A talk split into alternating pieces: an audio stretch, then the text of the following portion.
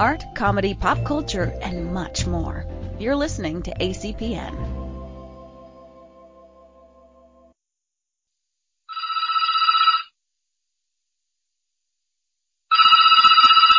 Emerald City Video, this is Russ.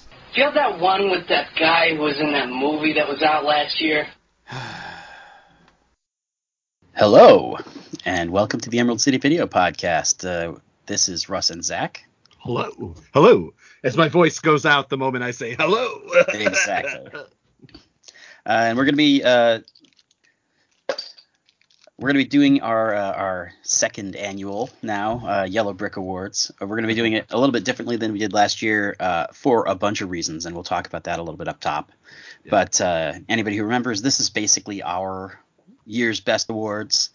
Although uh, we live in Syracuse, where most of the award contenders have not yet been screened, or Yep. at least they screened so briefly we were unable to catch Yeah. them because we Hence, were busy. like Parasite was out in theaters for two weeks, and of Yeah. course, uh, and it was only occasionally in in. yeah, it was so anyway, weird. it was, like yeah, yeah. The, the but- basically my most an- anticipated film of the year. Uh, I never got to see because uh, I was away one weekend out of the two weekends that it was actually around, and then they did like it was like anyway. yeah. I- it was like I- I- random, it's like such a it- garbage time. Yeah, but so uh, there's that. There's the fact that like just in in general, I feel like I haven't seen a lot that wasn't either for this show or for my day job this year. Yeah. Yeah. And so there's there's like I made up a list of everything that I've seen, and it was like there's like 36 pe- things or something or 36 like new movies. Yeah. Uh, and so uh, this is not by any uh, stretch a like encyclopedic best of. Uh, Yeah, this is very much our is- best of. yeah, exactly. Like not. and, Right. And even like you know you you sent me your list first, and then I kind of went through and was just like uh, you know changed a little bit because I I've seen a lot more. Uh, I think I've seen a lot more Netflix um, and Amazon films uh, than you have. Yeah, oh yeah. I haven't watched any of the Amazon movies this year. I know that the Adam Driver thing is supposed to be great, and, It's Um, it's fine. and but so I will say, uh, what one of the things I wanted to do already, and uh, and definitely we're doing tonight is, uh, we're essentially going to go with the video store theme, and rather than saying like this is the best picture of the year, we're going to be doing essentially our favorite picture of the year, and each of us will have you know an employee favorite for each of these categories. Yes. Uh, sometimes they may sync up because we do have similar tastes, but I know that this year uh, we diverged on a handful of things throughout the course Yeah. of the year, and I do think that like a lot of the things that are on my best of list are things that you liked and then forgot about. Yeah. Uh, also, also like my my like number one, my, my probably my most favorite film of the year. Um, well, no, my I'll say my favorite like Oscar contender sort of film of the year um, was Hustlers, and you didn't see it. Um, No. so that influences. I- what's, what's that? I said I did buy it, but I just haven't had a, a minute to look at it yet. yeah, no, yeah, it's not really so. It's, I mean, I guess you could wa- watch it with your kids, you know, it's fine. But um, I'm sure they've seen worse. I mean, they have YouTube, so Yeah, that's true. That's true. It's true. They've probably seen the trailer anyway. So. yeah.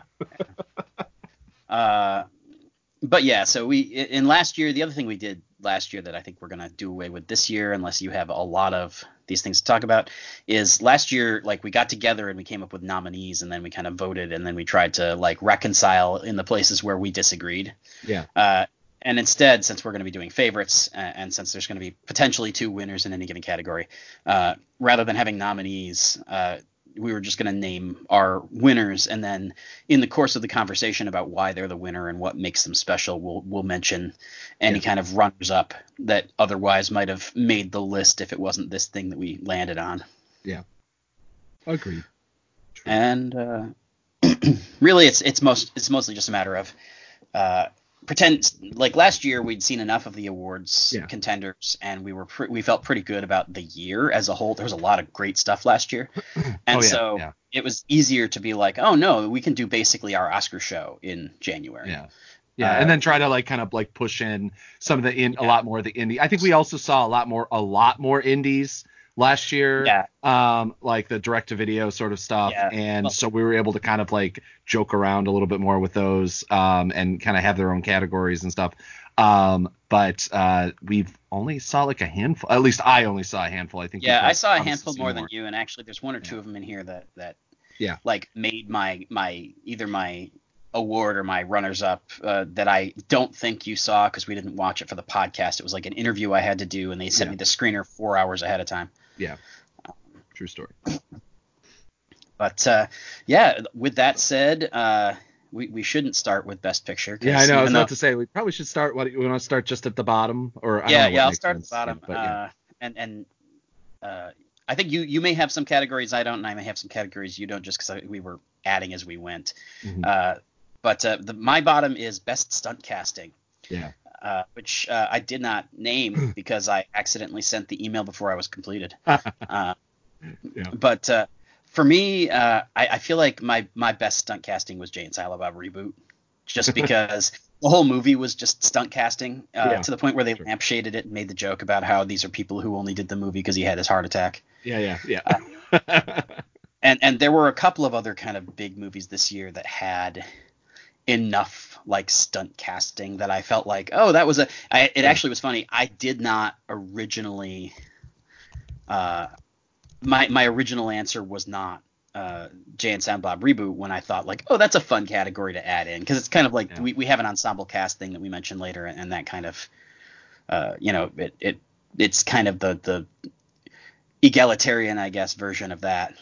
Um, but and I, I of course now that I'm saying it, I can't remember what the the other movies with kind of big stunt casting were Yeah. that that I would have yeah, really I mean, it's, appreciate. it's it's always. Um, I guess it's always depends on what your definition. I mean, uh, I think that Jay and Silent Bob, uh, um, is the pinnacle of stunt casting Yeah. in that in that way. Just especially considering like the budget level of the film versus how long you can expect to get anyone and things like that. Um, I I had uh, I have like a it's not it's not stunt casting in, in so much as that way, but just in the like kind of like look alike and Jo- Zombieland 2 Yeah. had some of that again.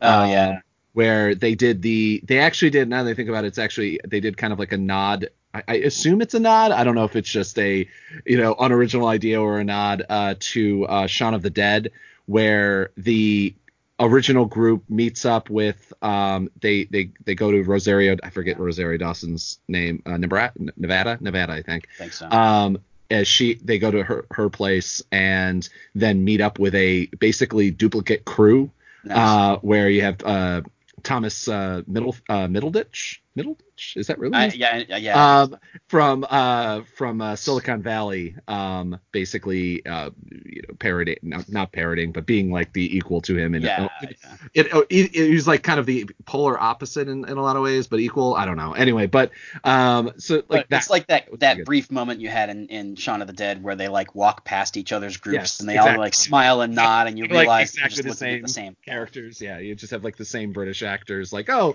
I couldn't get this person, so I got this person. So Right, exactly.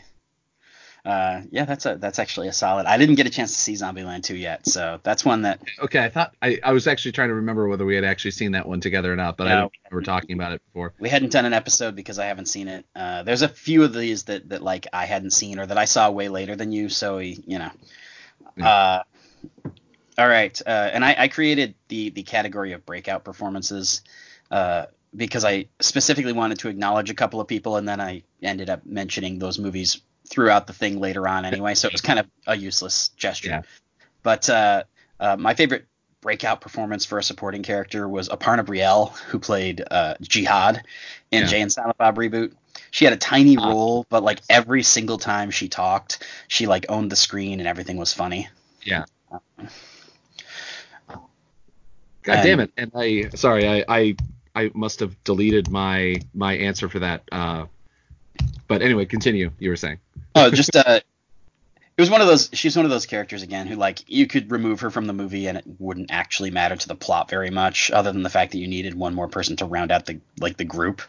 Yeah. But uh, but and that I can be said. That can be said for almost everyone except for uh, Jay and Silent Bob and um, kind of his, you know, his daughter, like his daughter, uh, or the uh, or Jay's daughter in the film, like kind of is necessary. I guess it's the, the plot point. It's the whole point Yeah. of the plot. Yeah, Billy Um, is the thing that point, pushes the story along, and she's the thing that Yeah. ultimately differentiates it from Strike Back. Yeah.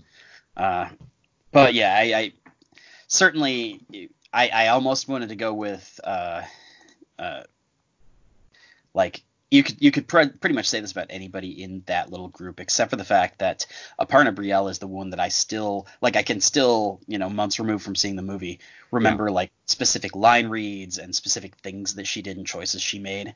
Uh, and and that's not true of any of the other kind of supporting players in that movie. Yeah. Uh, and and and so I wanted to at least kind of mention her. And uh, do you have a, a, a choice for Uh, that? yeah, I, I, I mean, I, I originally uh, the the for supporting it was um, it was uh, actually Archie Yates from uh, aka Yorkie uh, from uh, Jojo Rabbit. Uh, Nice. The little, you know, the the Yeah. uh, Jojo's best friend. Who looks like the kid from Up. Yeah, and, and and literally was just like every goddamn time he appeared on screen, he like he had the best lines of almost anybody, and his delivery was just so goddamn perfect. But honestly, like I've been I've been looking through like the the cast on that, and basically outside of uh Waititi and um the um uh uh JoJo's uh, oh my god um Scarlett and then uh the um god I have her actually as one yeah, of the, the the Nazi High Command. You had Rebel Wilson and Sam yeah Rockwell. uh, but basically all of the kids um Yeah, anyone under the age of like 18 in the film it looks like it's their first film um and like they have like a short it's not even like oh they did TV first or something like Yeah. literally Yorkie has like he was in a short film before this which I was like god damn it I actually thought he- I recognized him from something Yeah. and uh but no um but yeah that uh I, I I'm still stuck on like honestly like if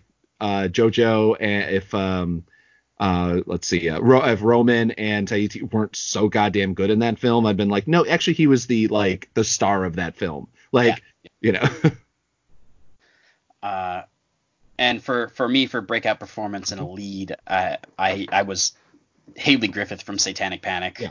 Uh, which I've been like I, I keep I've been like re-watching in the background a handful of our favorite movies from this year so that I can like remember why I like them and compare them Yeah. and whatever else. And and I just keep getting struck by like how good Hayley Griffith's performance is in a movie that's like I mean I loved the movie, but it's it's it's Mhm. a dumb horror comedy. It Yeah. like it did not need a performance that good. Like she could have been a third as good as she was, and it still would have been uh, an incredibly fun like a Yeah. romp. Yeah, the o- the only other and obviously this is a uh like the the one I think it, obviously I think the direct comparison is is the uh, our kind of our favorite I think together our favorite film Yeah. which is Ready or Not. Um like obviously there's many parallels between the two characters there, but the other one that I, I was actually just thinking of uh, was from um Happy uh was Happy Death Day.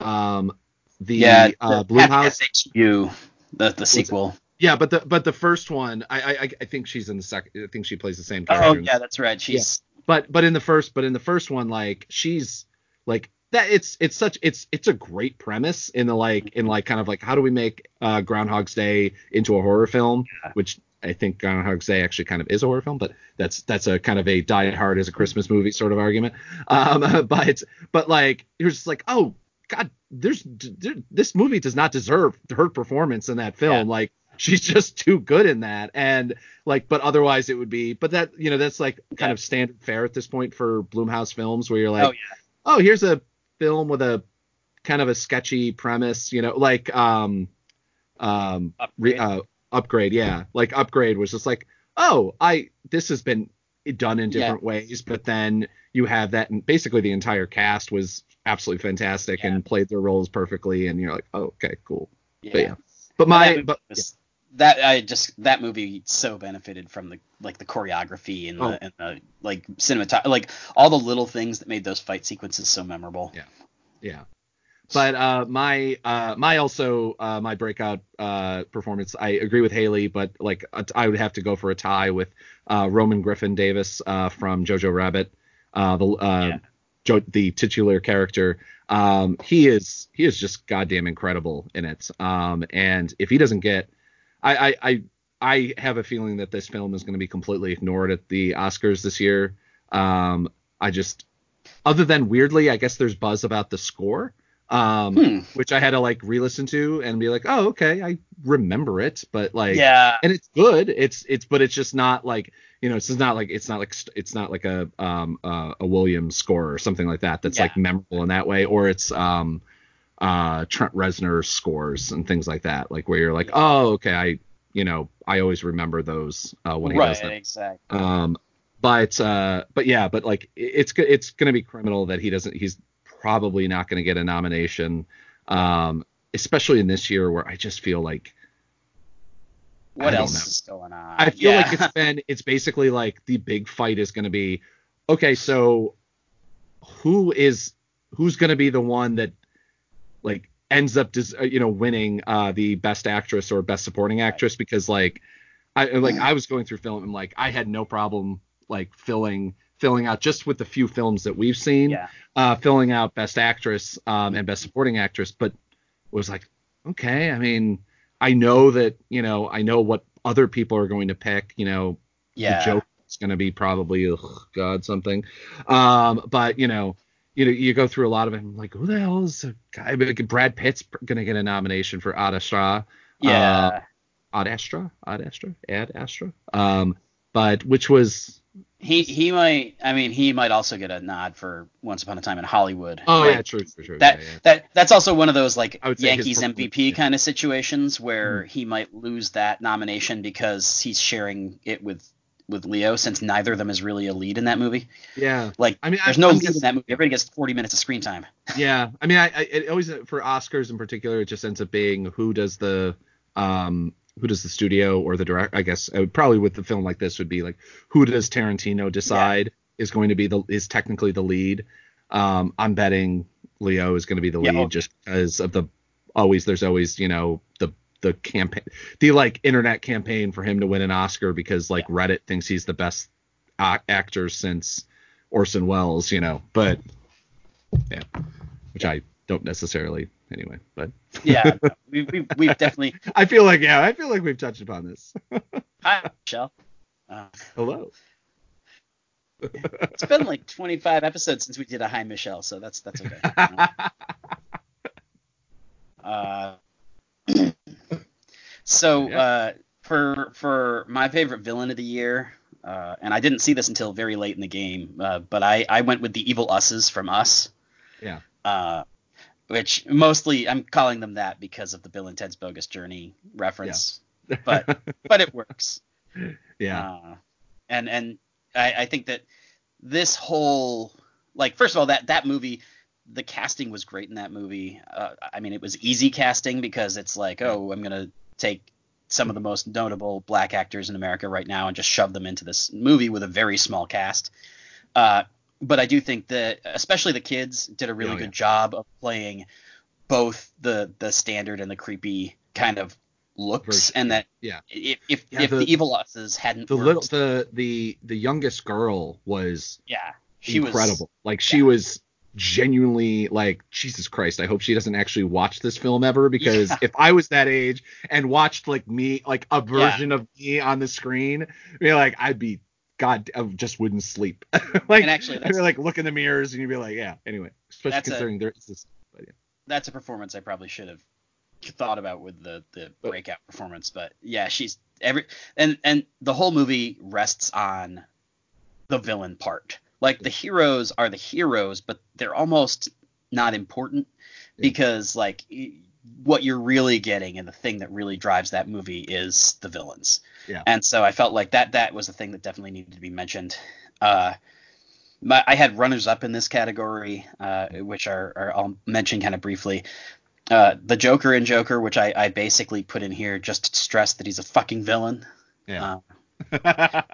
Uh, and and then Danica Ross from Satanic Panic because I thought that uh, uh, Rebecca Romijn's performance was just it was just so delicious. It wasn't like best actress kind of Oh, yeah, yeah. performance, but it was just so much fun.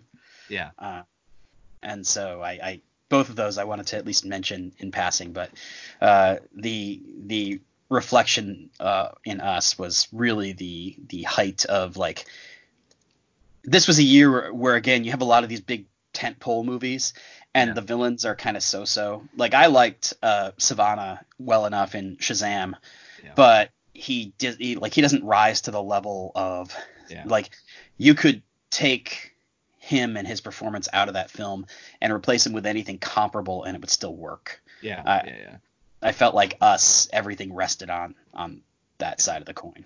I, I um outside of um outside of uh, Waititi in uh at playing Hitler who is Yeah. a villain. Yeah. um but he wasn't a villain in the way, you know, so like that's a little bit thing. But um I um I'm 99% yeah, it is her. Okay. Uh Nikki uh Guadagnini uh Guadini Guadini um from Ready or Not Yes. who plays Aunt um Aunt Helene who is Yeah. Actually, she was another one who I thought of re- It's just right goddamn. Yeah. her character is so creepy just if nothing else that one shot like that Yeah. one shot where like you're like oh she really doesn't like me and they just cut to her like just Yeah. writhing in hatred Yeah. and yeah yeah Yeah, and she was that was and again, that was one of those that was a movie that almost didn't have a main villain because she was like the ringleader, but really like it wouldn't rev- it didn't like the story didn't revolve around her, Yeah, but she yeah. just had so much presence Yeah. that it became like no, she's the one that you're scared of, even if like there's no real reason outside of like she's creepy. yeah yeah uh, which kind of leads nicely into my uh, favorite hero of the year, which uh, in this case was Grace from Ready or Not. Yeah. Uh, we we've talked a lot about like Ready or Not is is one of the the great movies of this year, which of course will get zero awards consideration because it's a horror movie and it's you know uh, it's not also like i don't know i like i don't feel i mean going it's not i don't if i made that film no, i'd be like exactly. it sucks that there's not like rec- there's not like a like obviously it might win the Yeah. MTV award the what you know there's a bunch of different yeah, like Hugo's you know, and and shit. And, and stuff like that but like it sucks that there's not like an Oscar or Golden Globe level award uh for films like that yeah, um because It's just actually like kind of what goddamn Blockbuster Awards used to be. yeah yeah so it's like goddamn entertaining like Yeah. just which is most of what's on our list because like the nature of this podcast is that we watch Well, mostly this year I, I will say that I think this year we we almost always made the conscious decision which is like should we see the art house thing or should we see the thing that we're going to enjoy and want to see? Yeah. And we are like we made that we made that art house we made the like decision be like we're gonna just see the goddamn thing we enjoyed. Like honestly like the joker we went in hate, like hating ourselves we're like we have to see this. Um and then even even um uh once upon a time in hollywood i was like yeah we have to see this of course. Like yeah i, I have to see it. It's a tarantino film. Like Yeah. it's like scorsese like you know the irishman. I have to see this because it's a scorsese film. Yeah. Um and like ugh but for both of those films. But yeah uh less less so for once upon a time in hollywood other than be, having a kind of atrocious premise uh for a lot of it. But yeah i mean that's one of those movies that has actually it's funny because like with joker i dislike it more as it goes yeah uh at, like the, the further i get distanced from it the more i only think about the things that i really didn't like uh with once upon a time in hollywood we weren't crazy about it and Mhm. you know fast forward however many months now and i'm just still not crazy about it yeah Like, I don't actively dislike it. I don't get frustrated with the amount of like uh, love that it gets. It's just kind of like, yeah, that was that movie. yeah yeah no i mean i my my biggest thing like the film itself is is well made it's well written it's well acted i don't like the i just don't like the some of the decisions and i i actually thoroughly enjoy the like killing the um the manson kids you know sort Yeah. of thing like i i that's that's right on but there's just some other decisions within the film that i just i was just like ugh. like it's tarantino i get it but like it didn't have the like kind of pure satisfaction that Inglourious Basterds had. But Yeah. because of course, well, you know, nothing can have like no one almost. Well, I, I wish I could say no one, um, but ninety percent, ninety five percent of people in, in in this nation would be like, I have no problem with them literally ma- making um, Hitler's skull into pulp. Yeah. like I, I don't really have a problem. I have problems with the violence showed on screen, but but if someone actually did that, it'd be like, cool, cool. Yeah. Yeah. No, no bad things here. But anyway, but my um my hero um, is, uh, which is why I was wondering where where that went. It is Archie Yates, uh, uh, Oh, okay. from Jojo Rabbit, because he Yeah, has a yeah. handful of moments that he kind of saves the day, is there at the right moment, and like accidentally, like accidentally blows up a um, blows up a uh, um a SS like station or something like that. I forget what it was. Yeah. It was just a troop. It, was just like hitting. I, I think that like Sam Rockwell uh, in that film though probably now that I'm thinking about it more is probably which it's spoilers shit. Yeah, Um, yeah. But um I, I it's spoilers, but I also think that if you're watching the film, you'd be like something's gonna happen.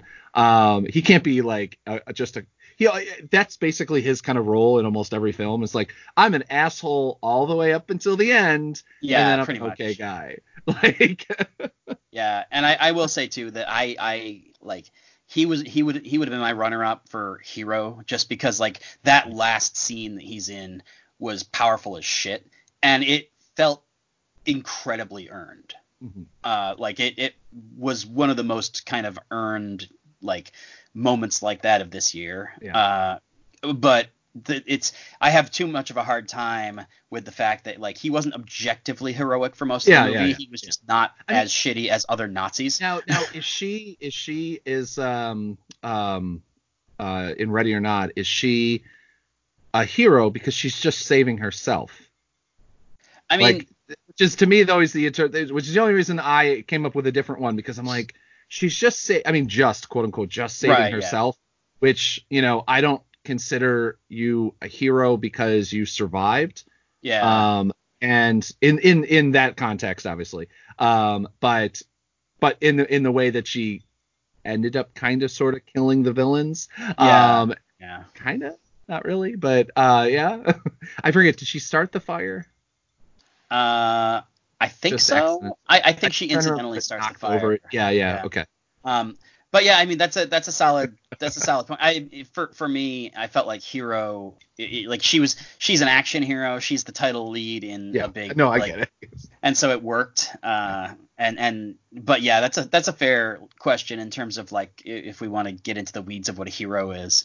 Uh, like on on that level, I guess I would have said Shazam just because I love the hell out of that movie, and he's the most objectively like Christopher Reeve Superman superhero we've had Yeah. in the decade. Yeah. Um, but uh, but I'm gonna stand by Not, uh, I'm I'm fine with that. conversation. Um, now, uh, my favorite, and this, this is a category we had last year, so so we're finally getting into the part of. Actually, we had Hero last year too, so this. Yeah. But we're finally getting into the, the stuff that actually we had last year. Uh, my favorite guilty pleasure film of the year, uh, without a doubt, VelociPastor. Yeah.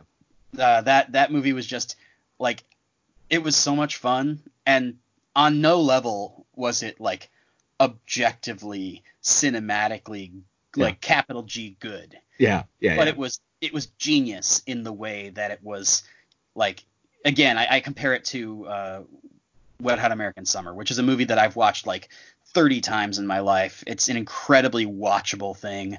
And VelociPastor is I think one of those movies that in 10 15 years when most of the things list aren't on my radar anymore, I'll still pop in VelociPastor every so often because like it's just so fucking off the wall that like when I look past it on my DVD shelf, I'm gonna stop and be like, oh yeah, yeah, I mean it's because it's interesting because you know obviously if we were a different um, film podcast, um, Yeah. Ready or Not would be the guilty pleasure film. yeah, Um, and for us, like that's the one of the best films of the year. Yeah. Um, like that's you know anyway, but but like so it, it's it's interesting because I mean like I I might put Satanic Panic in there too, like um un, you know, but I do get I do understand our kind of within our context, guilty pleasure means it's not an amazing film in the like technical a lot of the technical aspects. Uh, so you know that. so I agree as well. Yes, I feel I feel like there must have been something else. Like I, I'm looking at I'm looking at my list of films that I Yeah. did, and I'm like, I can't find a. Um, I even went through Wikipedia and everything like that, and trying to find like an ultimate list of what films came out this year. yeah, yeah, It's like I saw so many films on on uh, on Netflix and on Amazon Prime, Yeah. and you know, and like rented on Redbox and things like that that I can't remember what a what came out this year versus like Yeah. I just happened to s- never See see, before and like that. Yeah. Um, so and there isn't a like most like almost every list that I've looked at that says, oh, here's the films that came out in in 2019 doesn't list any Netflix films. And you're like, No. they have theatrical releases now. What the or they they list Netflix films, Yeah. but only like the three or four that are like Oscar contenders. Yeah, Like I was looking at a list of of the movies for this year, and they didn't mention most of the Netflix. Like they, I, one that I saw and liked a lot that shows up. I, I don't think in any awards here, but uh, on my list as runners up is the uh, I think it was called the Amazing Jessica James. Yeah. Or Incredible Jessica James. Yeah. And like that movie doesn't show up on the list of like things that came out this year but you know marriage story does Yeah. because it's going to get an awards push and so they want to make sure it's listed on fucking wikipedia yeah. uh, and so yeah I, I had a similar experience and I, I i'm sure there's a bunch of stuff that we've seen that didn't stick with me or that i didn't think about when i was putting together this list but i did do a pretty good job of like i went back through our episodes. I went back through the like wikipedia listing of everything that came out this year that's an american movie because i didn't see hardly anything foreign this year. Yeah. um, Uh, and and kind of made this list and this is like if i missed anything at this point it probably wouldn't have topped my list anyway because at a certain point when you're thinking and thinking and looking through three different lists and just not coming up with something then probably it wasn't going to be my favorite of the year yeah.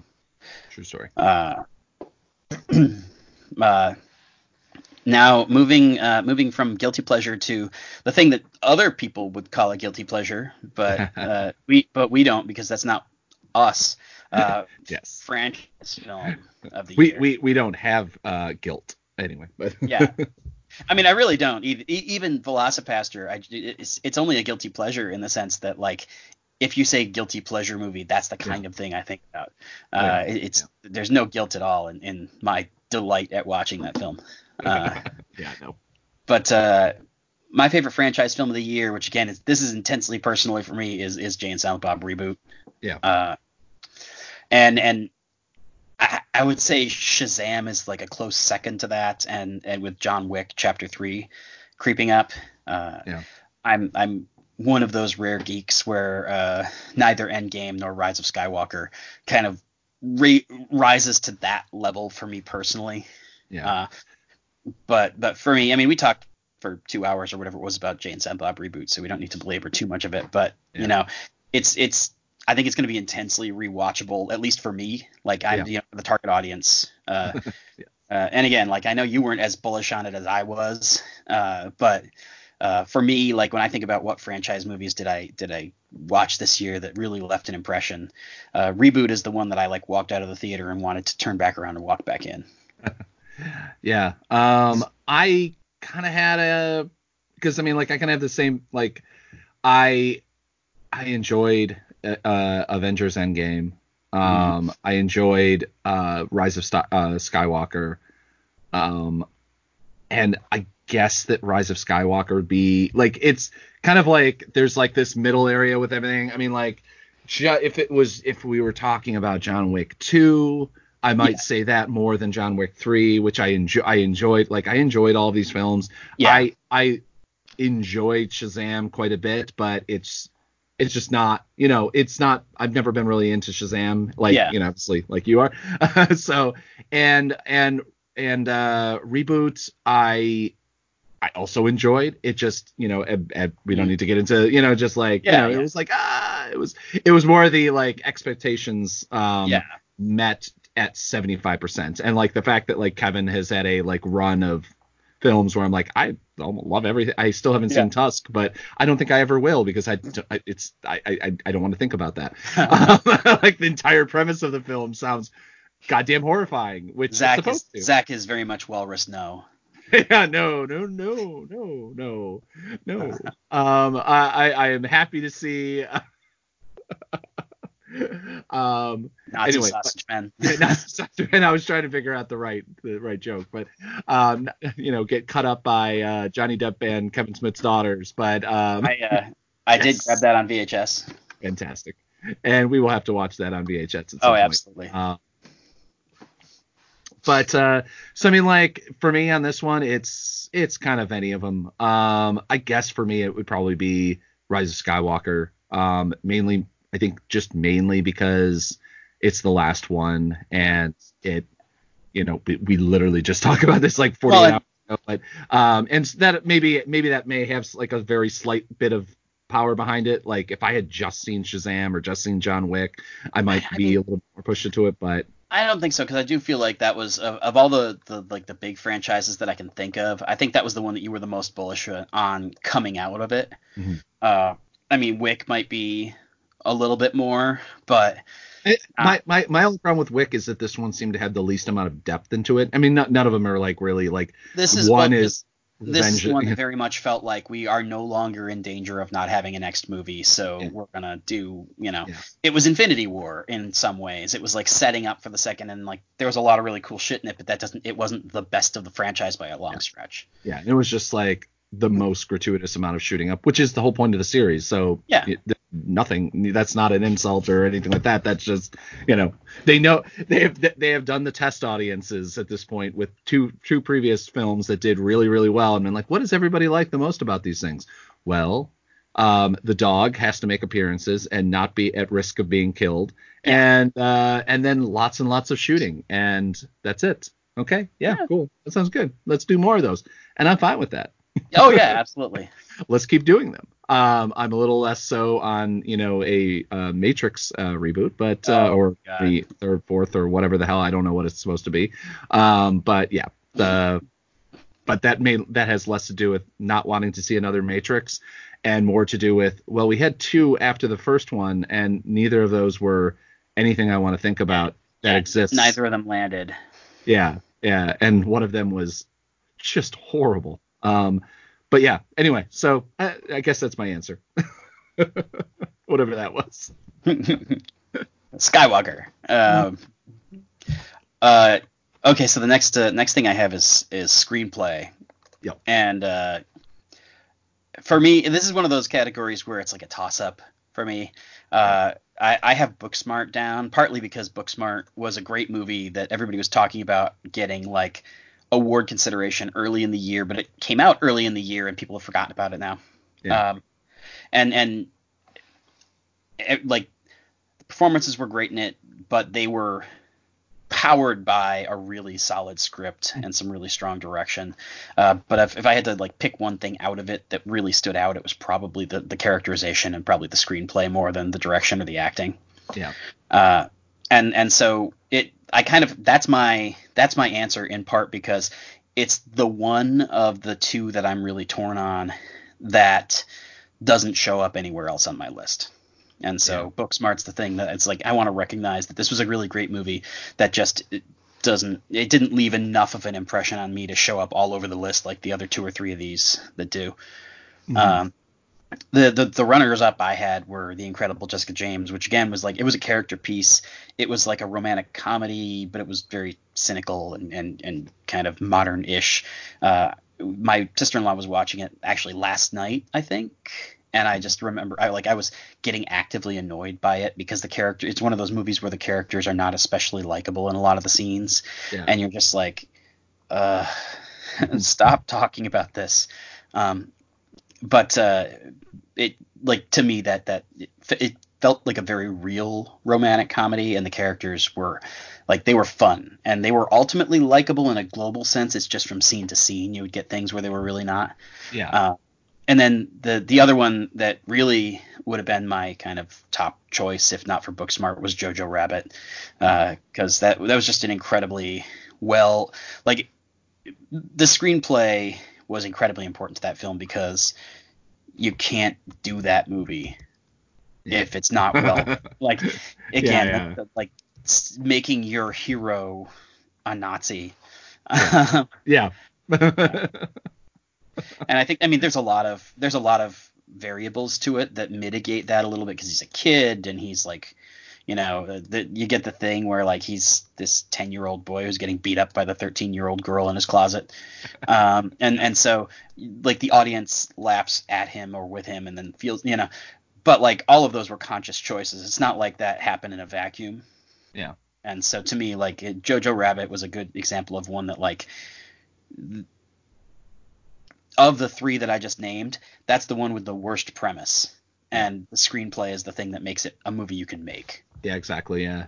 Um, yeah, that was uh, Jojo Rabbit was uh, my uh, top one, kind of specifically for that, and then yeah, ru- runner up was um, again Ready or Not, um, Yeah. just because um, it it's a it's it's it's one of those films that you feel like you know it's kind of in the in the within the world of like Clue and Yeah. and Murder by Death and you know and things like that. Um, um, but it's complete. It's different. It's dramatically different enough.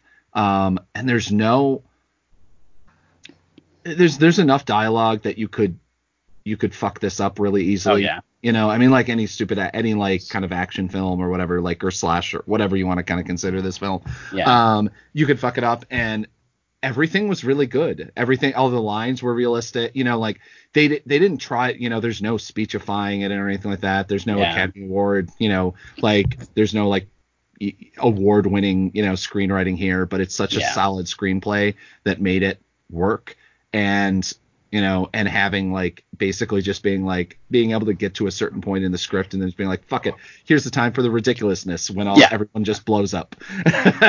and like and and and the fact because that's a really really big risk I think in mm-hmm. in a film that is a relatively serious like of, walks the line between the thriller and horror uh, yeah, I mean, genre. there's a lot of comic elements to it, but it really does like it, it feels like a really grounded, very Yeah. plausible world Yeah. right up until that moment. Yeah, because I mean, like she, you know, I mean, she, she's uh, Samara we- uh, Weaver is is like genuinely terrified throughout most of the film, and her like her hus her husband is literally lead, you know, basically part of the like murder squad that is planning to kill her. So it's like, and then you have the ridiculous moment, and then the fact that they were able to pull that off in a, in such a like, and the build to that, I think, um, it at least deserves some some recognition. But um, in general, though, obviously, it's uh, yeah, I think it's Jojo Rabbit. I mean, the everything that you said about the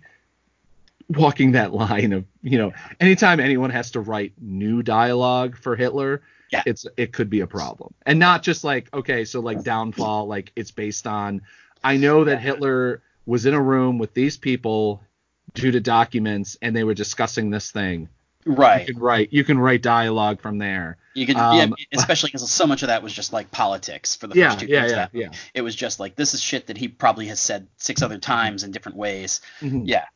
You have Um, journals to go by you have things like that but like exactly.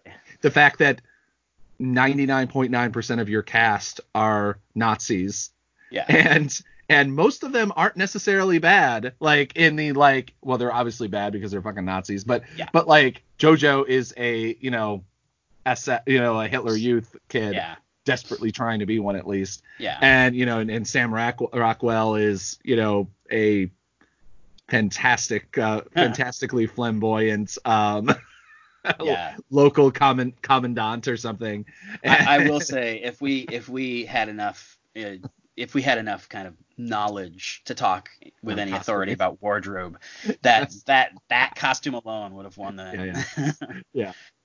Uh, but yeah so that's my answer Uh, moving up to director was the next thing, and I actually I've struggled I struggled a little bit with director, and I think that I like it's a toss up for me in a lot of ways. Uh, I, I think actually I'm going to say Taika Waititi for for Jojo Rabbit because the more I think about Jojo Rabbit, the more I love it.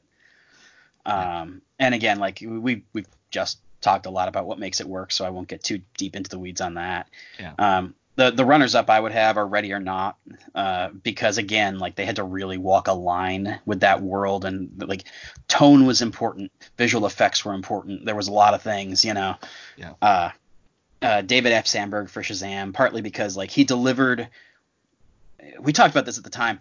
Everybody talks about chasing like the Amblin feel, like the, oh yeah Yep. Shazam delivered the Amblin feel, like Yep. actually delivered it in a real way, not in the way that we remember it. Because like when you look back at things like Goonies, like there was horrifying shit in there, Yeah. but like it was it was presented in a way that it wouldn't completely traumatize the kids, just Yeah, scare the yeah. Jesus out of for ten minutes, and and like Shazam did that really well, and and I thought that it was uh, you're this guy comes in, he's a low budget horror director. He's taking on a hundred million dollar superhero movie Yeah. that has got to be not just the lightest superhero movie they've ever done, but the lightest in a way that it, for a lot of people and a lot of critics was being viewed as a total course correction from you know the Justice League fiasco. Oh yeah. Yep. And so like Sandberg to me gets a ton of credit for a lot of things that some of which are out of his control, some of which are very much in his control. Yeah. Um, and then also I have to mention the man who killed Don Quixote because uh, Gilliam. I mean, obviously there's the the whole soap opera of taking 25 years to make this film, and it wasn't the best movie. Uh, you know, we came out of it thinking it was like a three and a half star movie. It was enjoyable, but not Mhm. amazing. But I will say, like, the like the casting was great. The performances he got out of a lot of the, the like non actors were great. The like every like little technical thing was good in terms of shot selection and and uh, uh, set design and things like that. And Yeah. so a lot of the under noticed things uh, that that like directors don't always get credit for were really really good in that movie. Yeah. And uh, I thought Adam Driver is one of the like I don't have him for anything on my list, but I will say Mhm. he did so many good things like throughout the course of this year. Yeah. Uh, like give him like a, a special achievement Oscar for just being like, no, Yeah, he was in like This is his fucking Yeah. year. Jesus. Yeah. Yeah. uh, and like some of that I haven't even seen yet. Like I haven't seen Marriage uh, Story, which is apparently his best performance of the year. Yeah. Uh, but like I loved him in Don Quixote. I loved him in The Dead Don't Die. Uh, you know, so so the man who killed Don Quixote kind of sneaks in in a couple places for me just by virtue of the fact that like it wasn't a great movie, but there was a lot of great stuff in it, Yeah. and and it made me think about it a lot. Yeah. Um, I had um, Director. yeah, no, no, I was just trying to, I because I I realized I forgot one and and I, I changed it out because I, um, I, I yeah, it's uh Taika, um, and uh because yeah, uh, because everything I've said before about Yeah. you know the screenwriting, I'm in the same deal. Um, but um, I would also uh, uh, for my runners up, it would be uh, uh Lorene, um, Laura or Lorene, my God, Lauren, I assume, uh, Lauren, um, Scafar, Sc- yeah, Sc- uh, Scafarium, uh, for Hustlers. Oh, Um, okay. and just because again it just ends up being one of those you think about the premise of the film um and you can cut a cut together a fantastic like i was super excited because the trailer because uh like j lo doing a like an actual role acting role Yeah. um and sorry i just remembered the the tweet controversy i had which uh, i'll have to explain um but uh anyway but i but uh, the fact that like the fact that they were able to pull something off like this and and you know with the last kind of real film that you're going to comp- ever the inevitable comparison being um that oh my god what is the name? Gigli. no not Gigli um the other stripper film that had like Oh, oh, Showgirls. Showgirls, yeah. Yeah. and kind of the like weird remembrance of what that film and what people think about it, um, but taking it in such a like weird like empowerment way that's like in an actual way because it's not it's not about stripping it's not about any of that. It's it's it's about like it's about the scam that these women run and and also really about like kind of the emotional connection that uh Constance uh, you and and Jennifer uh Jennifer Jennifer Lopez um uh, their characters end up building. And uh I I think it really pulls it off. Like if if Jojo Rabbit wasn't such a goddamn terrifying premise and idea that was pulled off just perfectly Yeah. I would say I would switch those two um, and, And the say other thing, Hustlers too, was number is- one. But Taika had to direct himself yeah, in an incredibly difficult like I, I wouldn't I, I would not want to direct myself in that situation. Like I wouldn't even want to direct a person in that situation, but at least like you can look at them more objectively. Uh, and we're like, uh, it's like, guys, is this going coming off right when I make a joke as Hitler? like, Yeah. is this is this right when I'm laying in this boy, little boy's bed and uh, everything's fine? This is funny, right? Right? Yeah. that's that's one one person one time you definitely do not want to have like guys who just go, yes, yes, sir, that that is totally correct. yeah, yeah, exactly. because that's how you stop working at Marvel, like that.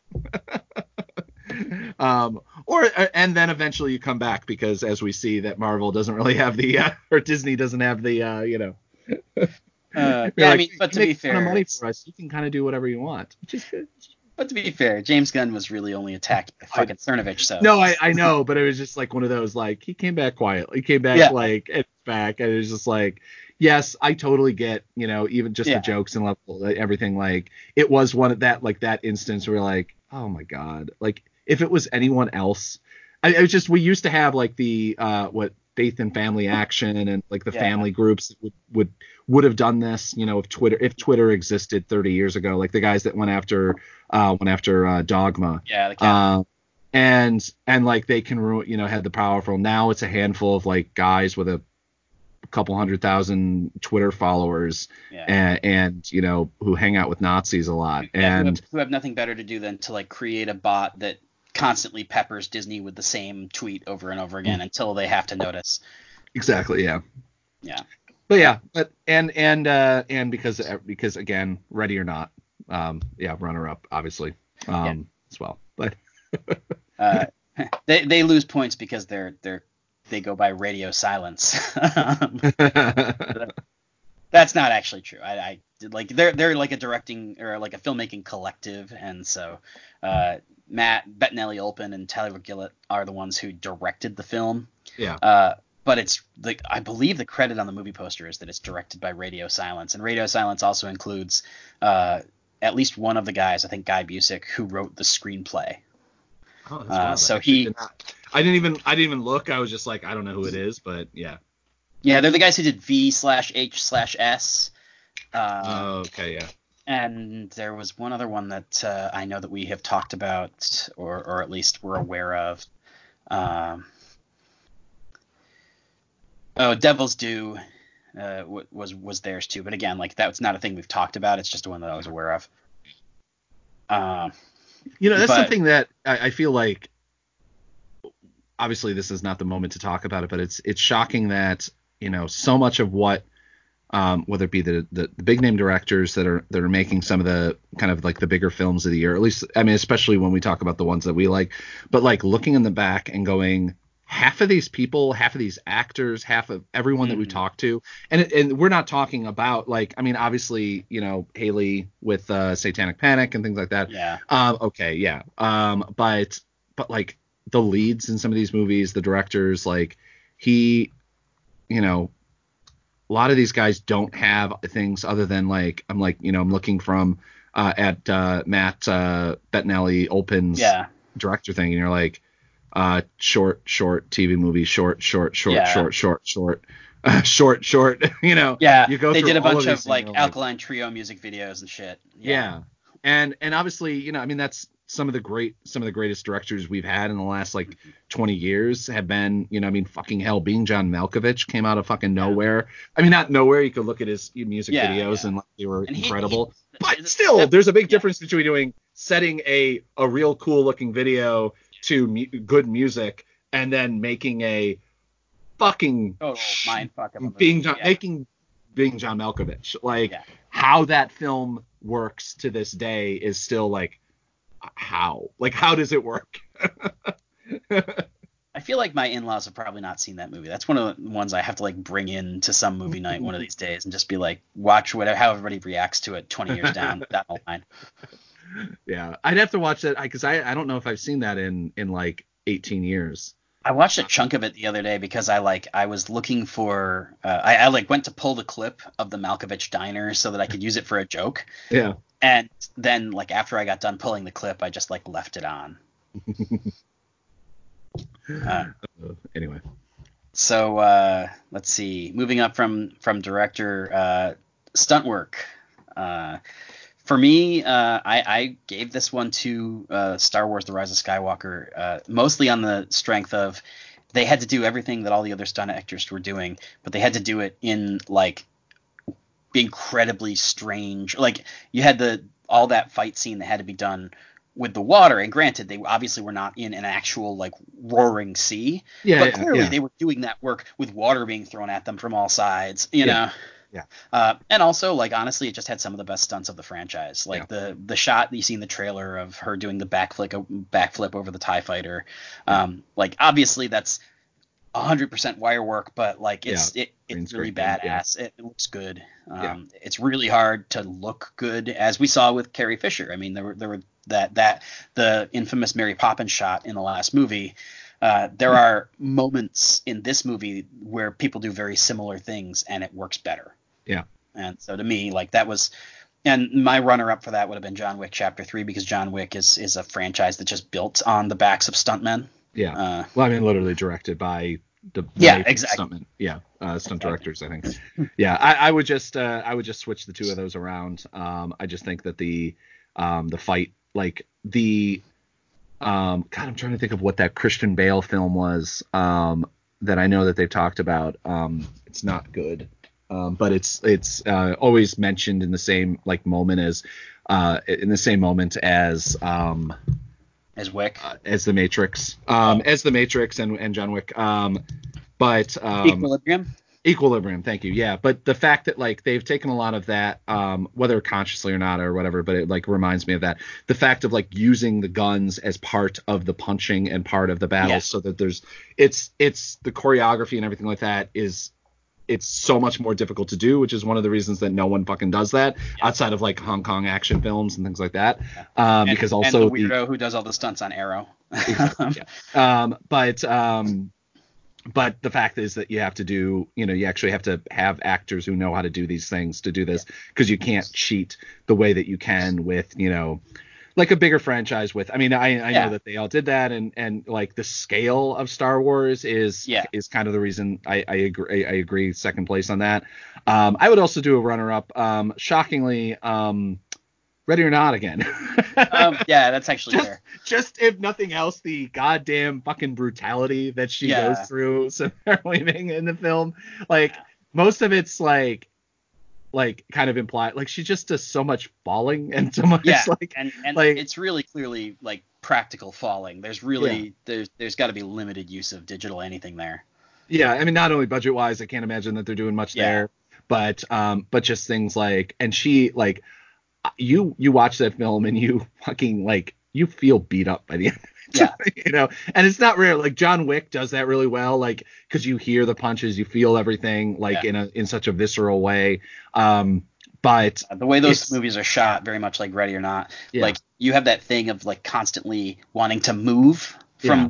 the and and so you end up like actually tired by the end of it because like your body has been responding to stimulus the whole time. yeah, yeah, yeah, and it's you know, I mean, it's and it's it's something that I think that is missing from um because I know like our next our next uh, thing we have Avenger we both have Avengers Endgame I think um as the top but is that something that I kind of feel like it's missing from uh the last two Avengers is kind of like one of the great things about the first Captain America and even you know even uh, civil or especially well Civil War too especially like that the scene with Captain America in the elevator you know probably one of the best fight sequences Yeah. in in in, in film. like you just watch that and you're like it you know and the fact that he is using like his knowledge it's less of his brute for uh his like I'm more I'm stronger than everyone in that Right. sequence and it's just him knowing how to do fight well versus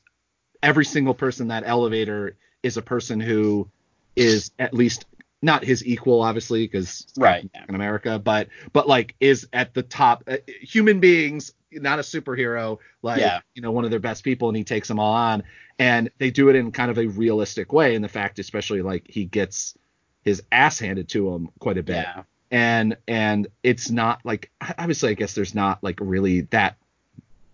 Maybe you don't have as many opportunities for that in in, a, in something on the scale of Endgame, um, but I feel like when it's Captain America, I don't know. I feel like you have to have that if he's one of your main Yeah. characters. That's one of the reasons like I I I I I've never really gra- outside of the first Iron Man, which is just so Yeah. much fun and there was nothing else to compare it to. It's one of the reasons I never really got into Iron Man, I think as much as anything else because it's like, Mhm. oh, he's got I, technology. Like I don't really I don't Yeah. care about it as much, you know. and and the the action choreography in those movies is pretty boring because Yeah. it's like oh look he's going to be flying around it's going to be he's going to be a digital speck flying around during all the fight scenes yeah. uh, which is i mean maybe not entirely fair but that's certainly how i like read it and and i agree with you i think that endgame could have done more with stunts because because it was the end of the road for iron man and cap i would have liked to have seen them getting their hands dirty a little bit more in a way that they didn't and i think that yes there's a million Well, characters I mean, you have to service I mean, Russ, uh, he did. Uh, uh, uh, Iron Man really did get his hand dirty. I mean, that's it- true That's true. melted it so off, did yeah. Hulk too. But yeah but um but i mean you, you do have like a million characters that you have to service but the movie was clearly about those two guys anyway Yeah. so you could have done a little bit more with them Yeah. uh, uh, moving on from that like we said visual effects is my next is the next category and yeah my my thing was was definitely Endgame. Uh, very much like what we said last year about Infinity War. Uh, they do a really terrific job of blending the various different kind of looks of the visual Yeah. effects because like obviously Doctor Strange has a completely different look to his visual effects than the Guardians. The Guardians have a totally different look than Iron Man.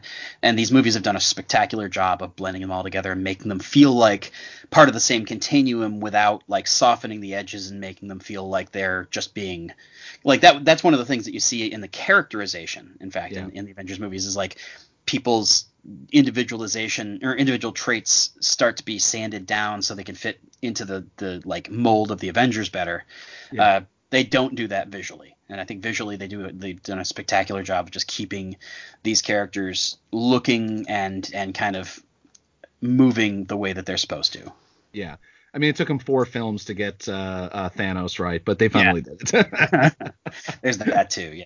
I, Uh, I'm actually I, I'm actually kind of shocked that they haven't um, gone back and done like a a re-rendering. Yeah. Well, no, but just like making him look the same throughout all the same films. Well, that's what I um, meant Star Wars thing. yeah, like- yeah, yeah, yeah, yeah. I, mean, that Uh, could just mean a lot of things. That's why. Was That's true. That's true.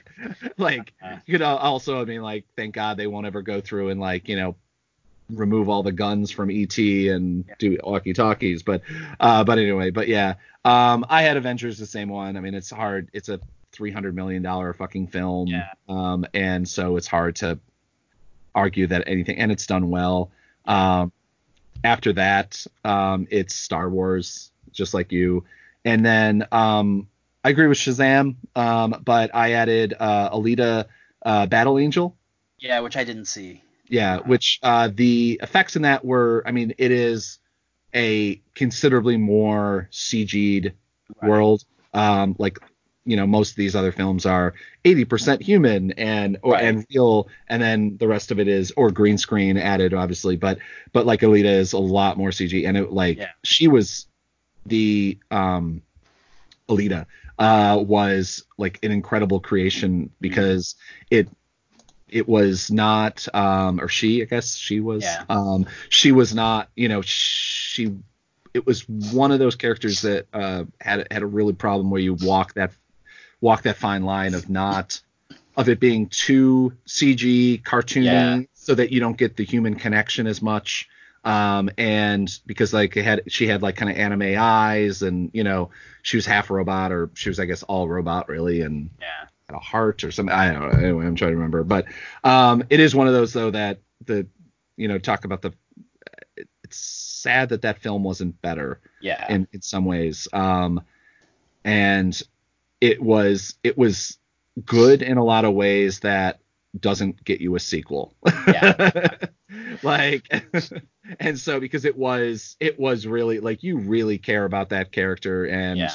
you get really emotionally attached to her and in a kind of in a way that you know like fifth element and you know things like that uh but it yeah I, I don't it didn't do well so i'm i'm guessing even though they're they were clearly kind of setting up a yeah. least for a franchise kind of world but I'm guessing not, based on everything. Yeah. so, based on the fact that there has not been any buzz about that happening since the film came out, basically. No, So, and, and the the people who hate Captain Marvel have been really trying to make it a thing, um, but uh, have not succeeded in it. Um, and yeah, I, I like you said, I had Star Wars and, and Shazam as runners up on here. Uh, both of them did exactly what they needed to do, did it really well. Um, and again, in the case of Shazam, I give a lot of points to Sandberg for coming in from like a low budget background and for doing what he needs to do. Uh, Captive State was one that I also mentioned on here, which was uh, that was a, a nice runner up, and it's one of those movies that might have been a legitimate contender for me if I was like going for an artier slate instead of like speaking to the audience that we have yeah. because it was a really good use of what was obviously fairly limited budgets. Yeah. Uh, I do remember at the time we talked a lot about how the world was so beautifully realized and there were so many things that were so good. And then you had the one incredibly goofy thing Mm-hmm. where the the that big kind of triangular spaceship Yeah. that and moved like the old Vogon ships from the uh, 1970s Hitchhiker's Guide TV TV movie. Yeah. Uh, so like it ding, gets dinged on that a little bit, but again, it's a it's a zero budget movie. I mean, relative to Shazam, Skywalker, and Endgame, you're, Yeah. you're talking about, like this movie that was shot for probably a quarter of Shazam, and Shazam was shot for a quarter of Endgame. Yeah. So uh, Yeah. you got to give him a lot of credit for how good it looked. Uh, uh, cinematography is is the next thing. Uh, I had Us again, uh, and and again, it was just a it was such a beautifully shot movie, but also they used everything in their arsenal from makeup to, to cinematography to like to to really Yeah. differentiate the groups of characters and I felt like the the nobody else had to do some of the creative problem solving that us did this year. Yeah. Um, uh, my my runners up on that were Ready or Not, uh, just for a lot of the reasons we've already talked about, and for how good the movie actually looked while it was being a low budget horror comedy. yeah. And uh, and The Dead Don't Die, mostly just because y- they successfully did manage to make an entertaining zombie movie that looked like a fucking Jim Jarmusch movie. Uh, yeah. Yeah. Yeah. Yeah. I, I'm still impressed that it was both enter like I fully expected it to be either fun or to look like a Jarmusch movie. I didn't really Yeah. expect them to hit both. um, Yeah. uh, and, and what do you Uh, have? yeah. I had a um uh, Ad Astra Astra Oh, okay, um as as my top um just it it's shot like a lot of space you know it's it's very 2001 um so thus it's it's very good um I I God, I, like, I agree with you on us. Uh, it was really well shot. I had also uh, Once Upon a Time in Hollywood because you can't. I mean, was it De- I think it's shot by Deakins. Um, so yeah. like it's, it's hard not to like anything he does. Yeah. you know, no matter who the director, like it's always gonna be good. And also I had um uh, Alita Battle Angel. Um, you know, even though obviously it, you know, a lot considerable amount of it was CG and things like that, but like the fight sequences and and the way that they portrayed it was s- still even though you could have very quickly gone into a um you know kind of a more a deeply more anime kind of Mhm. fake world in so much as like how far you know where people can jump and and just like the way that things happen uh, Yeah. the way that shots are done. And it kind of stays away from that which is good within the context of the film because it it it stays a little bit more into maybe not a traditional action film but it stays away from being like just crazy anime like shots and stuff like that. And and it's and I think it's just really well done Uh, next thing we have, which I think is funny, we invented this category, I think, for one specific movie last year, and then, uh, but use of popular music. Uh, and I have two, I have two choices in this category, and neither one of them is, I mean, both of them are phen- phenomenal, but neither one, like, neither one could I make a truly compelling argument beats out the other one. Uh, I'm gonna go with Blinded by the Light because uh, it so much of it was premised on the use of popular yeah, music, exactly, because yeah, yeah. it was really well used in terms of the way that they shot it. yeah Um, my the the the drawback there obviously is that it's first of all it is so much a part of the narrative that it's hard to say. You know, it's like we're doing a juice, jukebox musical. Of course, the music's going to be good. yeah Um, Uh, and then my other, and of course, that it's only one artist really. I mean, we you get some other stuff, but it's almost exclusively Springsteen, Yeah. which is not a drawback for me, but I know is is like when you're talking about accomplishments, is is you know. Yeah. Uh, the other the other one that I, I have in this, uh, my kind of first runner up is Jojo Rabbit. Uh, because they had those phenomenal German covers of pop songs Yes, that yeah. really set the mood and were really incredibly good. And if they had like one or two more, I think I would have been able to put that up that one up over the top. Uh, Yeah. But they just they use them so sparingly that you kind of forget they're there. Yeah. Um, and and so to me, like it didn't shape the the identity of the movie the way that it did for like Spider Verse last year. Yeah, yeah, which is which is good and bad. Um, uh, on that end, like I think I would have loved to have more, but I also feel like it might have then been made it feel more like that, like that you're talking. Oh, because I think one of the good things about one of the many good things, but um, about uh, Jojo Rabbit is the fact that it still feels um, based in the world at which it is happening. Like obviously, it's a picture postcard version of late World War II Germany. Um, you know, whether it be the, the town that they're in hasn't really been affected too much by war until, you know, you go through until like uh, the towards the end of the film. And, and obviously Hitler is a cartoon version of, Yeah. of Hitler. Um, and, and every kind of everything around it. And so that works. So, but if you, so if you start adding more, um, you know more German or whatever versions of the songs, then you start kind of walking into the um uh god damn it um what is the name of that film uh the 1980s film um the Berlin Wall film uh, the, the spy film Oh, uh, I can picture the video cover, but I can't. God damn it! So it came out a couple years ago, and it's Yeah, absolutely yeah. fantastic, and I'm blanking on it. Um, but it would be something like that, like where, but it's obviously that it's appropriate for the time because they're just listening to, uh, you know, American pop music, German Yeah. Germanified, um, and you know, and things like that. So it'd have been fine. I um. I had uh, Western Stars. Um, just more That's of a fair. joke than anything else. um, Bruce Springsteen's documentary, basically about playing music in front of a camera, um, whatever whatever it is. Um, and um, but also um, I, I in in, a, in kind of in a in, I think I think Blinded by Light Light is uh, obviously the clear one. I mean, it's the number one that it uses the music in in Yeah. in the particular way it's supposed to because it's about the loving the music. Mhm. Um, and so, but uh, uh, Hustlers was the other one. Is just you know the fact the fact that like, you know, the the, the it's all popular music. I don't think that there's an original song attached to it. Um, and the fact that uh, Lizzo is one of the one of the uh, uh, actresses in the film. Mhm. Uh, so and like they use her song and, and things like that. So I mean, I think it's well done, but it's nowhere near. It's not. That's just like due to the world in which they exist. Right, yeah. in. Obviously, It's- there's pop music playing. yeah, exactly. At a strip club. Yeah, and it's not like they go. It's not like they have like Sinatra or something like that. You know, is like a weird different thing to like you know do anything interesting. It's just the music that if you went to a strip club probably would be playing.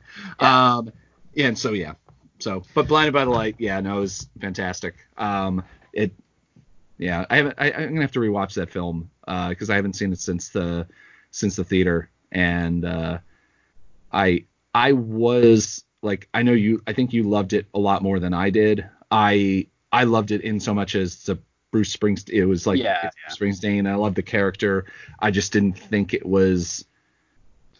I think it could have been like it, it could have been a little bit better. Um, like it's just one of those. It's like I, I think also one of the problems is is that when you have like we've always been playing around with the idea for years of being like, oh, wouldn't it be great if you had like Bruce Springsteen's America and it was like a uh, you know Robert Altman's America like but with Springsteen like story telling his stories and then it's like oh somebody not really did that but like in a way and so it's like Yeah. oh the thing I had in my brain wasn't so it's unfair like that's Yeah, just yeah. unfair like which is why I, I would never actually review it that way but like in so much as like in my head in my headspace Right. um it, it I don't remember it as well as it probably deserves but yeah. Yeah. Uh, next thing is original score. Uh, I didn't have uh, any movies where the score really stuck out at me this year. Um, I, I I I I have Skywalker as my top choice, mostly just because Uh, there's never a, jo- a bad John Williams Star Wars score, and he did a really effective job of using musical callbacks to the previous movies to build Yeah. that same kind of familiarity that we talked about with like Creed. Yeah. Uh, I, I would say you could you could make a similar argument about uh, Avengers Endgame, which for the first time finally delivers a fucking Marvel score Yeah. that actually well like uses all of the disparities their their individual music well. Yeah. Uh, and uh, and and Silent Bob reboot, I would I would put on this as a runner up too because uh, again, exact same thing. Like these all are using the same strategy. It's like the the fact that every time Jay and Silent Bob reboot goes to a familiar location, music from that film is like either either used or at least sound alike music is used so that you get the idea of what they're going for. Yeah. Uh, it, it was like all all three of these movies that kind of would be on my radar. It's all for basically variations on the same reason, and I just think Rise of Skywalker did it best, probably because John Williams is the best composer among them. Yeah. Clear. I'm actually the one thing I'm actually trying to dig up right now is um, because um, the only one I, that was a hard one to think about. Um, I I had to I was like what other films have it? Like what are the contenders? And and one of the contenders um, that people are writing articles about for score is uh, Jojo Rabbit, and we both Right. because I mentioned this beforehand, Yeah, and both of us were like, it had it had it. Um, and and it and so it's just like I was listening to it and I'm like it's it's it's fine and like I remember I, I like I listened to a couple tracks and I'm like yes I remember this um but not in the like oh I Yeah. distinct, I have I could hum a single lyric or remember a scene Yeah. where any of that happened um and so now I'm also like I'm also like going like I know Ready or Not had had a it, 'cause it's it had that like deep orchestral because it was Yeah, playing off of and uh, like, but the big thing is I was trying to figure out is whether or not the um uh hide and seek song, which is like the thing that Oh plays yeah, the um you know thing. at the beginning, and I can't find it's it says like by headquarters music, but like Hmm. nothing comes up with that, and so because I'm like it could very well just be like an old old song that Right, they found, exactly. and they're like oh that works cool, but it also is like too goddamn perfect. So like it makes me think that it must have been written, you know, like Yeah. um, and and I mean, unless of course they did like a Tarantino thing and are you know like oh we're gonna write the scenes to that music Yeah, or something like that. But yeah, Yeah, that's know. a solid and and because of the fact that this movie's not like an awards contender, it's not one of those things that's easy to search. yeah, about. It seems to be original song. Yeah. So I wonder if uh that actually I would totally submit that as Academy Awards. Yeah. I would just love because you know they always have like the you know some somebody else Yeah. usually play the play the song and be like oh Yeah. we're gonna have we're gonna have Lizzo play this Yeah. like, or whatever like we're gonna have like Elton John is gonna come in and sing this Yeah. By the way, uh, thing I, I don't think we talked about it at the time because I don't think I knew it until later. Uh, the the single, the Bruce Springsteen single that plays over the end of the Blinded by the Light credits. Yeah, yeah. That that was like released for the first time on the Blinded by the Light soundtrack. Yeah. Apparently, that is the song he wrote for Harry Potter. oh Uh, like he remember he wrote like at Warner Yeah. Brothers' request a song for Harry Potter, and then J.K. Rowling said no American music. yeah Uh, understandably Well, yeah, I mean, that and would be weird uh, but yeah, apparently because like Warner Brothers asked him, and his kids were big fans. oh yeah didn't we did, did we either we talked about this or read something because uh oh no i think it's um because chris columbus is a huge bruce springsteen fan um he was on sirius radio talking about this Oh. a while back he's a huge bruce springsteen fan and he he had done he had uh, gotten bruce to no he didn't get bruce to write any music for a previous movie that he had made a while ago. He had um he had Stevie uh write Oh, yeah. a couple tracks for some stuff that he wrote and he talked about that, but I don't I'm trying to remember if he even mentioned um Harry Potter and and Springsteen or not. It was one of those weird things that I always thought was apocryphal because I had heard like, Yeah. oh yeah, somebody asked Harry, and that sounds like an absurd thing that Warner Brothers would ask Springsteen to do. A, um, and then a couple of years back, there was a Rolling Stone article where it was like, "Hey, here's the Bruce Springsteen song that didn't make Harry Potter because it's a fucking American song." Um, and I hadn't like I listened to it; and it was fine. It wasn't some of his best work. Uh, but then, like uh, somebody told me recently that apparently that was the song on the Blinded by the Light soundtrack. So just no no reason to bring that up during our year's best what, thing. what a wild idea. That- Yeah. I just would love to be like, is that Bruce Springsteen? What the in a Harry Potter movie. Bruce What? Springsteen doing like trying to do a British accent or something. Yeah.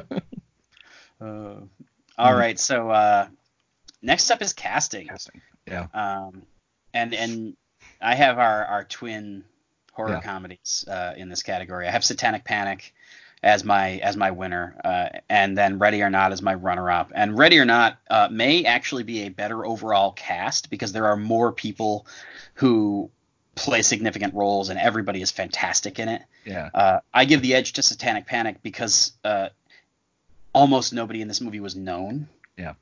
And so many of the actors who, like, when you're casting a movie like this, it it's easy to go, oh well, I want Henry Czerny because like that's that character, Yeah. you know, and I want like Melanie Scrofano uh, doesn't play anything like she is on Wynonna Earp, but like she's Melanie Scrofano, she's a known quantity. Um, and and and so like I give the edge to Satanic Panic a little bit just because they basically they got uh, um, Rebecca Romijn and Jerry O'Connell as a throw-in bonus, Yeah. and then basically the whole rest of the movie they cast and they cast it kind of perfectly, almost exclusively with people who you couldn't pick out of a lineup. Yeah. And so, like to me, both of those had great, uh, great casting. Uh, but I think that Satanic Panic, in terms of like, if I'm going to give an award for casting, uh, it's it's them because they're finding people in Yeah. like music videos and shit. Especially Uh, like with what you can do, like with Yeah. what you have. Yeah. Yeah. No, if you can, if you can cast a like the uh was it Monster Party, right?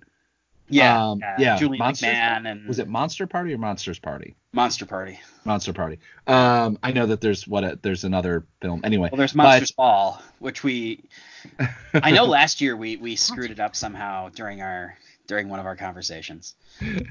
But um, but like that film also. oh, Party Monster was the other one that was. Oh, Party Monster is what I'm thinking yeah. of. Yeah, yeah. Um, very different films. Yeah, um, Macaulay but- best. Yes.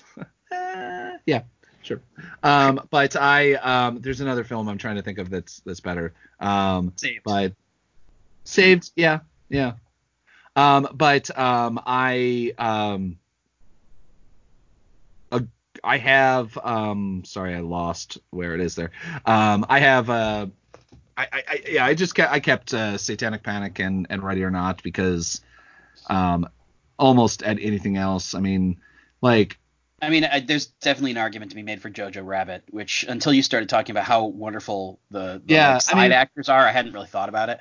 Yeah, I mean it, it's uh, it's it's tough because I mean like I definitely whenever I consider anything like whether it be best film or best whatever, uh, there is a weight in my head that goes to well that film had ten million dollars. Yeah. you know like that film had all the money in the world and like if I'm like is it a Christ like we're going Christopher Nolan film versus you know something smaller I'm going I- don't know Christopher Nolan calls up and says I I need you in this film you're Yeah. probably going to do it like Exactly. you know, unless literally you're, you're Leonardo DiCaprio and you're like, I'm sorry, I'm already doing a Scorsese film. like, yeah. and then you go, and then Nolan goes, okay, we can move back schedule for like two months, like Yeah. sort of thing. But I had uh, the only other one I added, uh, and it was a kind of like the way that Lord of the Rings, uh, the the last the last of the trilogy got an Academy Awards for every for kind of like the previous two films Yeah. um, uh, Avengers Endgame, just because the I mean the one thing I think that if if you don't like the Avengers kind of world, if you're like whatever, Scorsese. yeah, well, yeah, no, but I mean like I don't think that you, but if you care about any of these characters at all, like if you have any connection Yeah. to Marvel's like the Marvel comic books and things like that, God damn, I mean like I I I'm hard pressed to be like that doesn't work.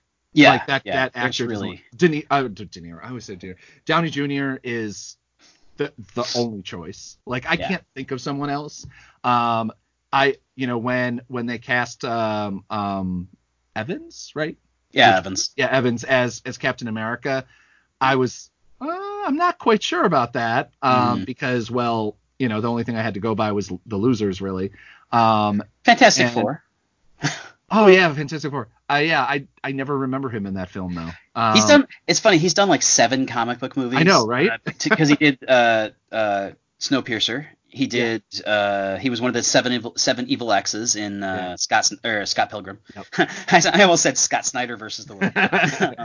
I want a Snyder cut of that. Anyway.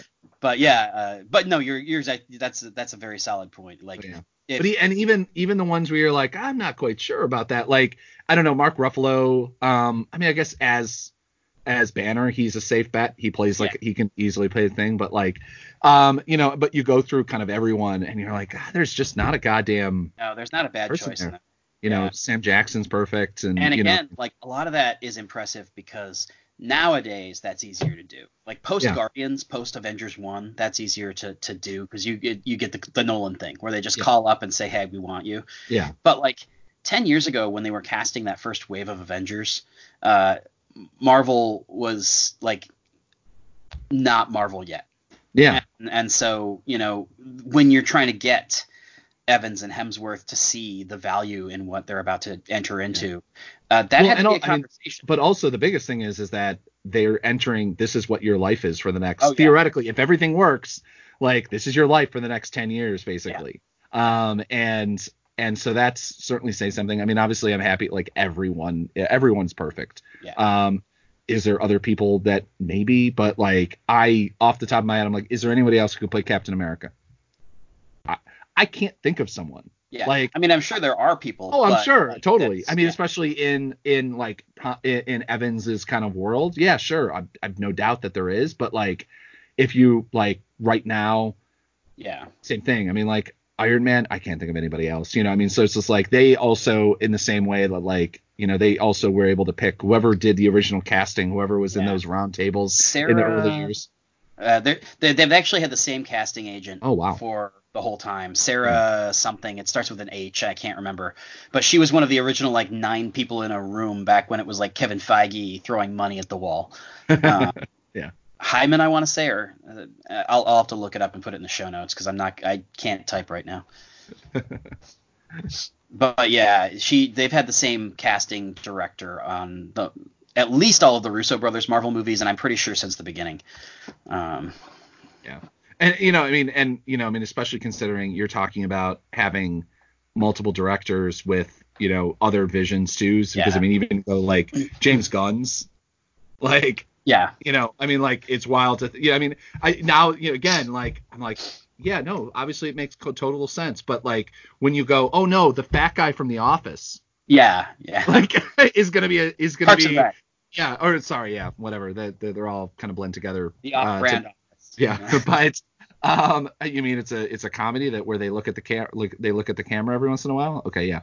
Um, but uh, um, but yeah, but but even that you were just like, what the fuck? Like that that makes no sense. You know, there's no way he can be a super.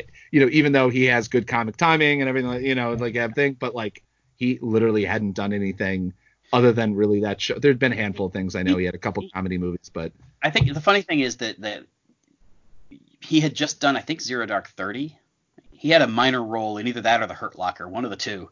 Um, and it was one of those things where if you want to see the weird moment where he started dropping weight, it's in that.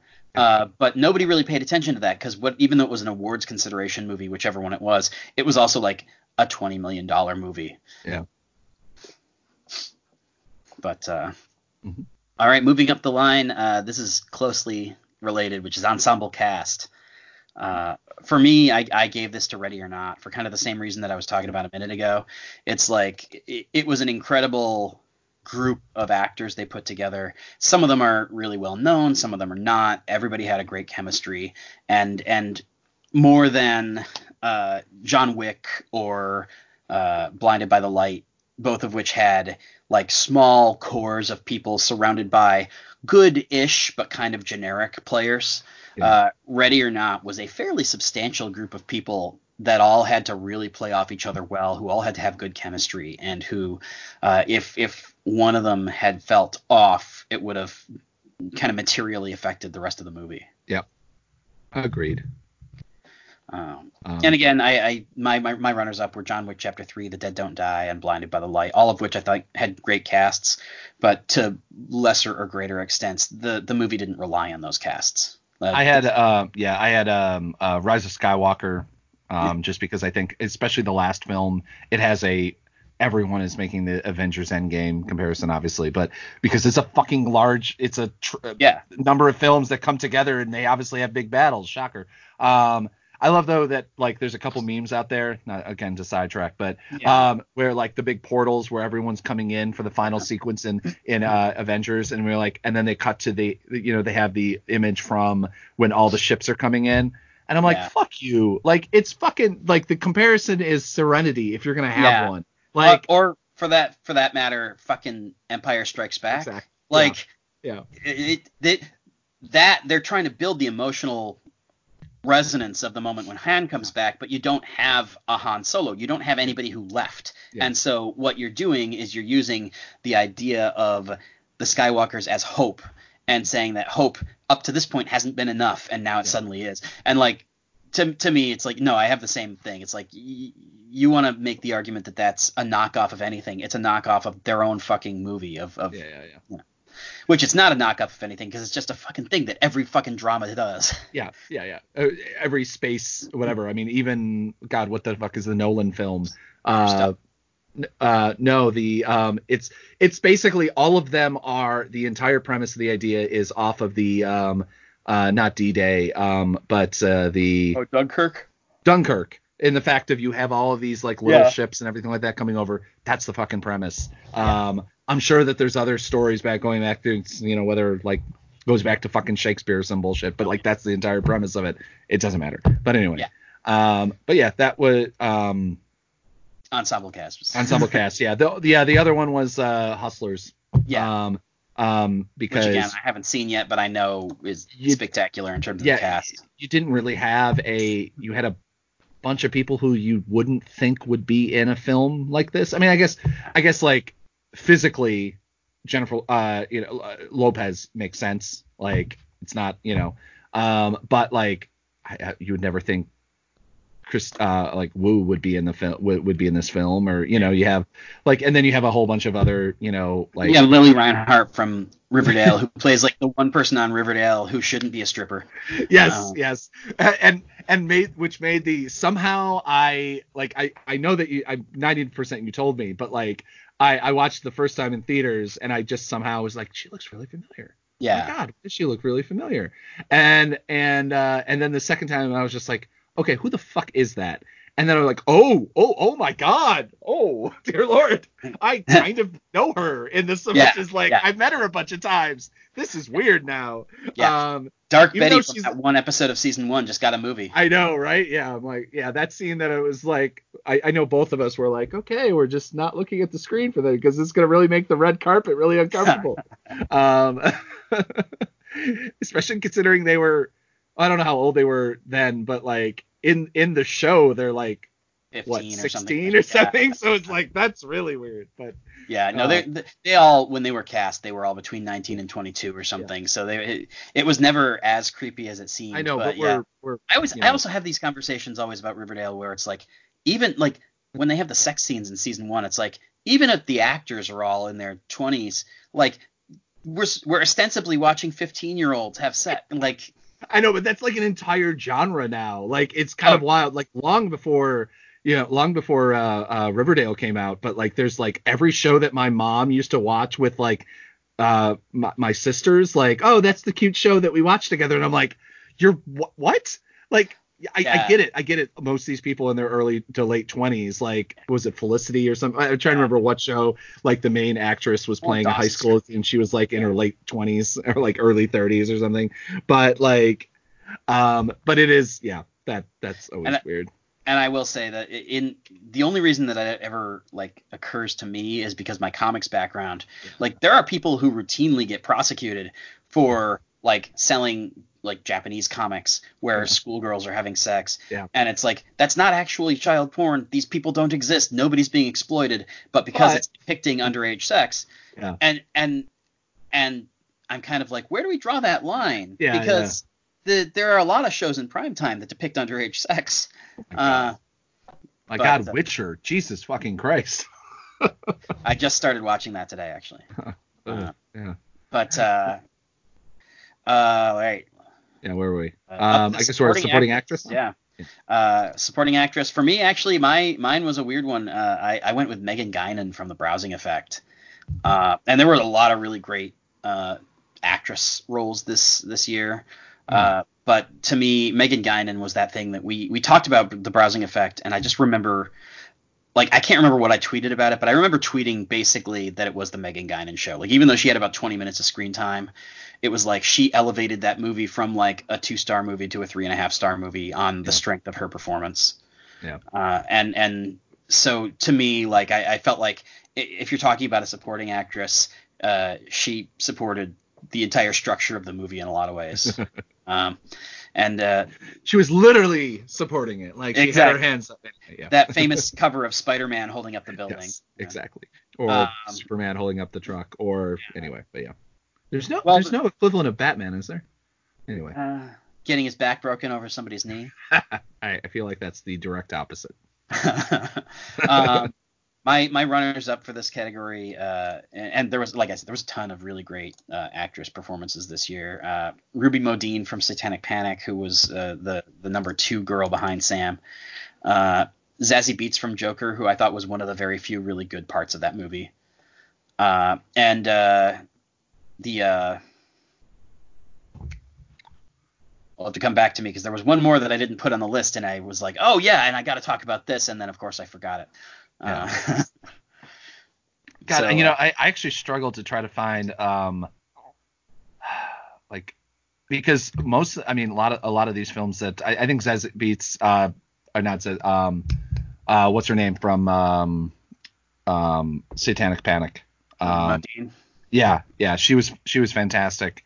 And but it's it's uh it was uh like I guess with like for me, the top one was Jennifer Lopez uh, for Hustlers. Um, in in so much as I guess technically she's the supporting actress Yeah. because the story is not about her. It's being told in part about you know Mhm. like so like it's you know and also like screen time and everything like that. I think Yeah. that uh, Constance Wu had uh, she's she's the lead and everything, but Yeah. um. Uh, but yeah, uh, but other than that, uh, God, I'm trying to. Oh, you know, know. the other one that I was thinking of Yeah. uh, was actually Scarlett Johansson in Jojo Yeah. Rabbit Okay. because uh, this was the first time that uh, I've really liked Johansson in a part in like three years. yeah, yeah. Uh, she's she's really been running cold with me, and she was terrific in that movie. Yeah. Um, side side shout out to, and I'm gonna have to look up her name, but the girl who played the Jewish girl, uh, who I, I don't know if you could call her supporting or if she's technically like a the female lead, but uh, she she isn't on my list uh, mostly just because. I forgot until we started talking about these things exactly how much I loved that movie. Yeah. Uh, Thomasin McKenzie is the Yeah. name of this girl, and she's just terrific. Yeah. And and again, she's one of those people who has done relatively little, although much more than a lot of the other people in in in this. yeah, yeah. like she she's- she's got Top Gun Maverick coming up, so she's she's doing all right. a big weird jump from one film to another. Yeah. yeah. Uh, But yeah, um, I, I would also I, I had her kind of in my actress. It was kind of one of those. I'm like, I'm not quite sure where she belongs.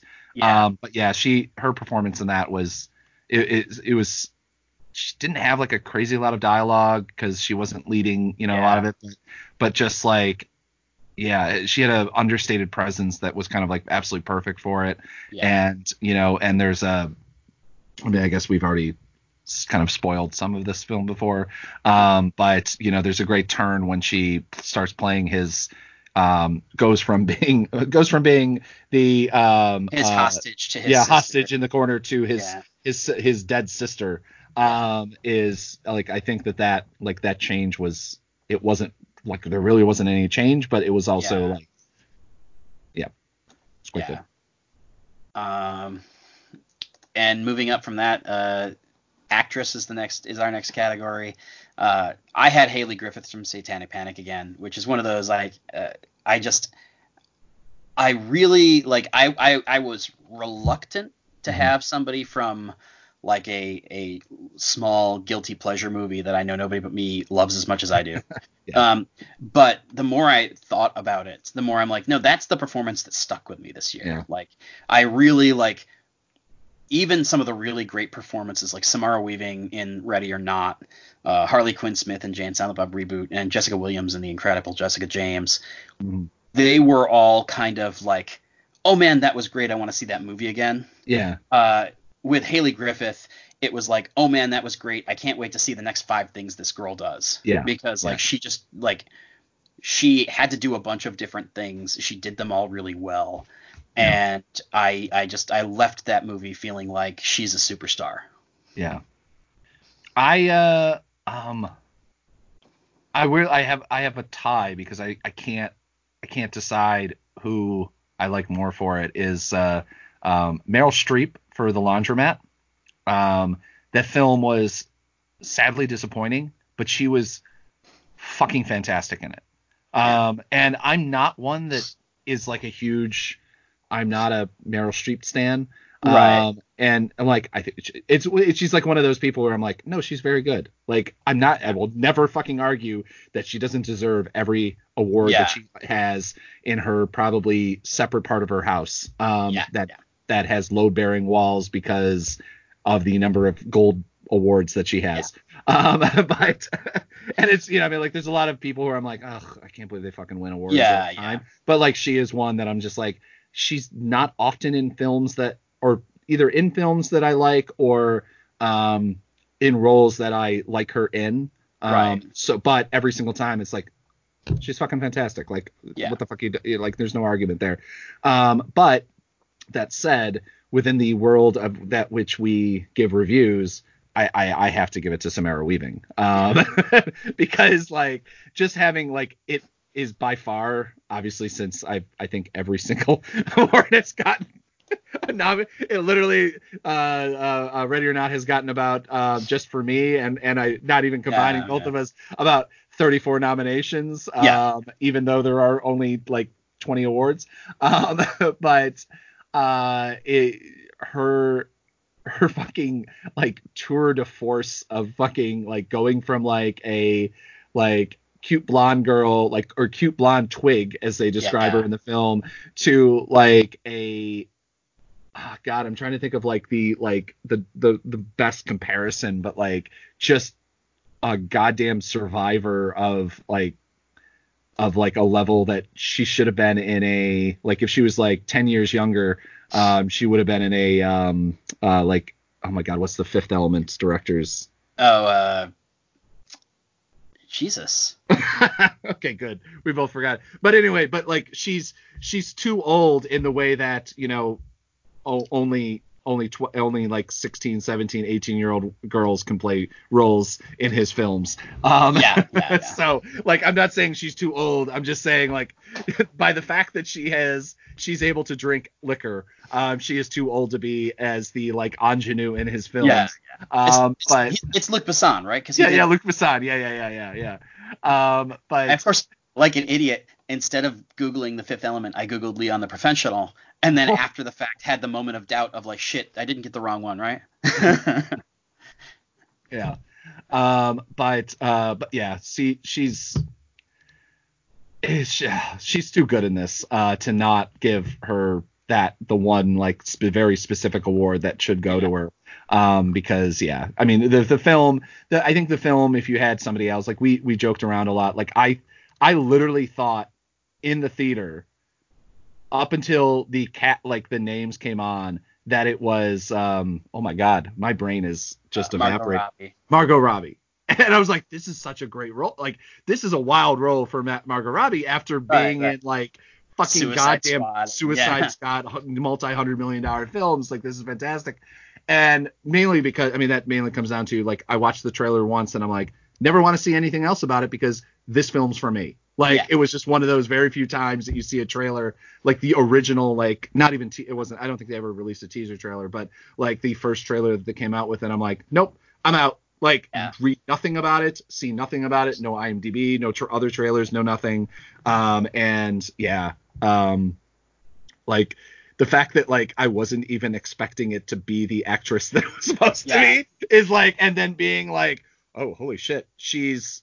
I, we we did a whole thing. If you you know obviously Yeah, at this yeah. point you should just if you haven't listened to our podcast on on Ready or Not you should go back and listen to it. But um but like the fact that like both of them are quite good, but like she is good in a in a very different way, Yeah. and you know, and even though they literally could probably play all the same roles, um, like I they could theoretically be cast for all the same roles. Like I don't see her being um being in Suicide Squad, like just not playing that character, you know, sort of thing. So, um, but yeah, she's fantastic. And then um then I had um I also had Ha- Hayley Griffith because she's fantastic in this as well. But I I also had um Constance Wu in Hustlers Right. because she's there's she doesn't have a lot of scenes in the in the film that give acting like Mhm. that that she can be like an actor. She's basically like really a really timid uh girl like in the in the first half of the film or the first quarter of the film. And then then she meets up with Jennifer Lo- Lopez's character and then she just is kind of like the like idolizing her this god this goddess. And and then but like the back half of the film the the film if you haven't seen the thing uh, I was actually surprised because I, I didn't think it was going to have this much of it in it but that there it's a jour- it's a journalist it the premise is the journalist is interviewing Constance Wu's character um, to get the story about this credit card scam basically that Mhm. these that these uh, hustlers uh, were running and like there's just a handful of scenes that she is just sitting on a couch and being interviewed that she completely owns this owns like owns the film in in in kind of in in that way in the fact of like just you know on con- uh, changing emotions immediately Yeah. because she anyone who's interviewed somebody who's doesn't necessarily want to be interviewed Yeah. like this is this is this this is what this is like she didn't really want to be interviewed but agreed to it because people agree to be interviewed for some reason i still Yeah. don't, i still never understand that 10 years is 30 uh, 20 years as a journalist basically and i still don't fucking understand why anyone ever answers our phone calls Yeah. like yeah. unless it's a promotional thing and then like other than that but i'm like why would you ever do this but um but i uh but like she had that she had all those emotions. I'm like oh my god like this is this is it. Like this is how like people act to this like and switch the moment on a question it asked her and everything like that. She was fantastic Uh, now, before we get into the actor category, I wanted to ask because this is a thing that I, I I've been thinking about. It's not on the list, but do you have uh, do you have like a, a big moment from this year that stands out to you? Because I know that like I was actually having this conversation on Twitter the other day because Brandon Davis was uh, tweeting about how nothing is ever going to beat the moment when Captain America gets the hammer and does the Avengers Assemble, and the feeling that that swept across the the theater at that moment. yeah Uh, do you have a moment like that that really like because the the two that really stuck out to me from the movies that we have been talking about a lot uh, is the the first appearance of the Shazam family at the end of Shazam because that was just a great moment and it was one of those things where unless you really read the comics yeah. I don't think it was easy to expect like oh shit that's the thing that's going to happen. Yeah. Um and and so it was a and it was a really emotionally satisfying moment. Yeah. Uh, and then the other one was uh, when uh, when Samara uh, suits up, like when she goes from being Yeah. scared to being the action hero. Uh, like the scene where she raids the armory and, and comes out ready to fight. yeah yeah Uh, and to me, those were the two moments that I'm like, th- those stick out at me as being the one that I would uh, like that that I was like, hell yeah, as I was Yeah. watching. Um. Oh, and it, like it's different. Like a moment that sticks out would probably be the moment um Sam Rockwell Yeah, that's is a hero. Like yeah. it, it, it, it's very different than kind of what the least examples that you're talking about. Um, but um, God, I feel like there there's there's um just in a general scene, not again, not in a thing. There's Yeah. there's a party scene, like a Christmas party scene in in Hustlers that the way that it, just the way that it's edited and like the looks that like everyone's sharing between them, like it's it's one of the more real moments I've seen in in in like in film in a long time. Just the way that like they look at each other and the way that like they're sharing a moment across the room like between two really close friends.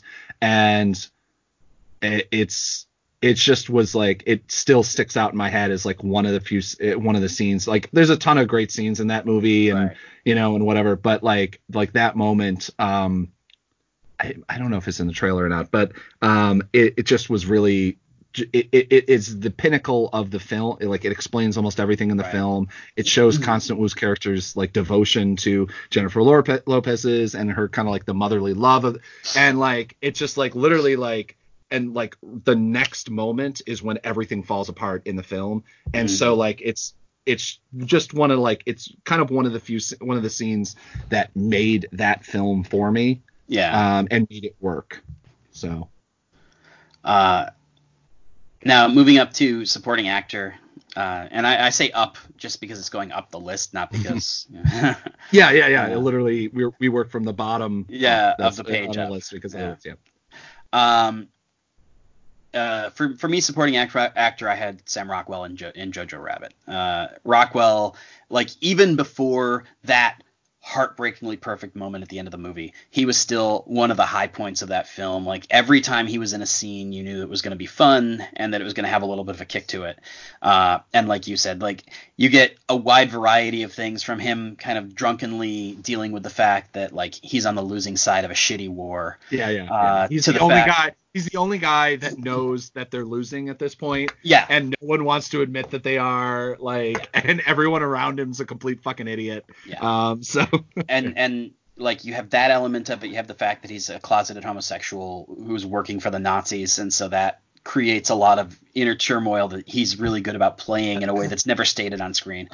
Uh, and then you have this that wonderful battle scene where he he goes into battle with his ridiculous self-designed costume. Yeah, yeah, yeah. Uh, and and so like it was just a it was a great character. He nailed it perfectly. I mean, it, it felt like a part that was written for Sam, Sam Rockwell. It wouldn't surprise me if it was because obviously Taika can can call up people at this point.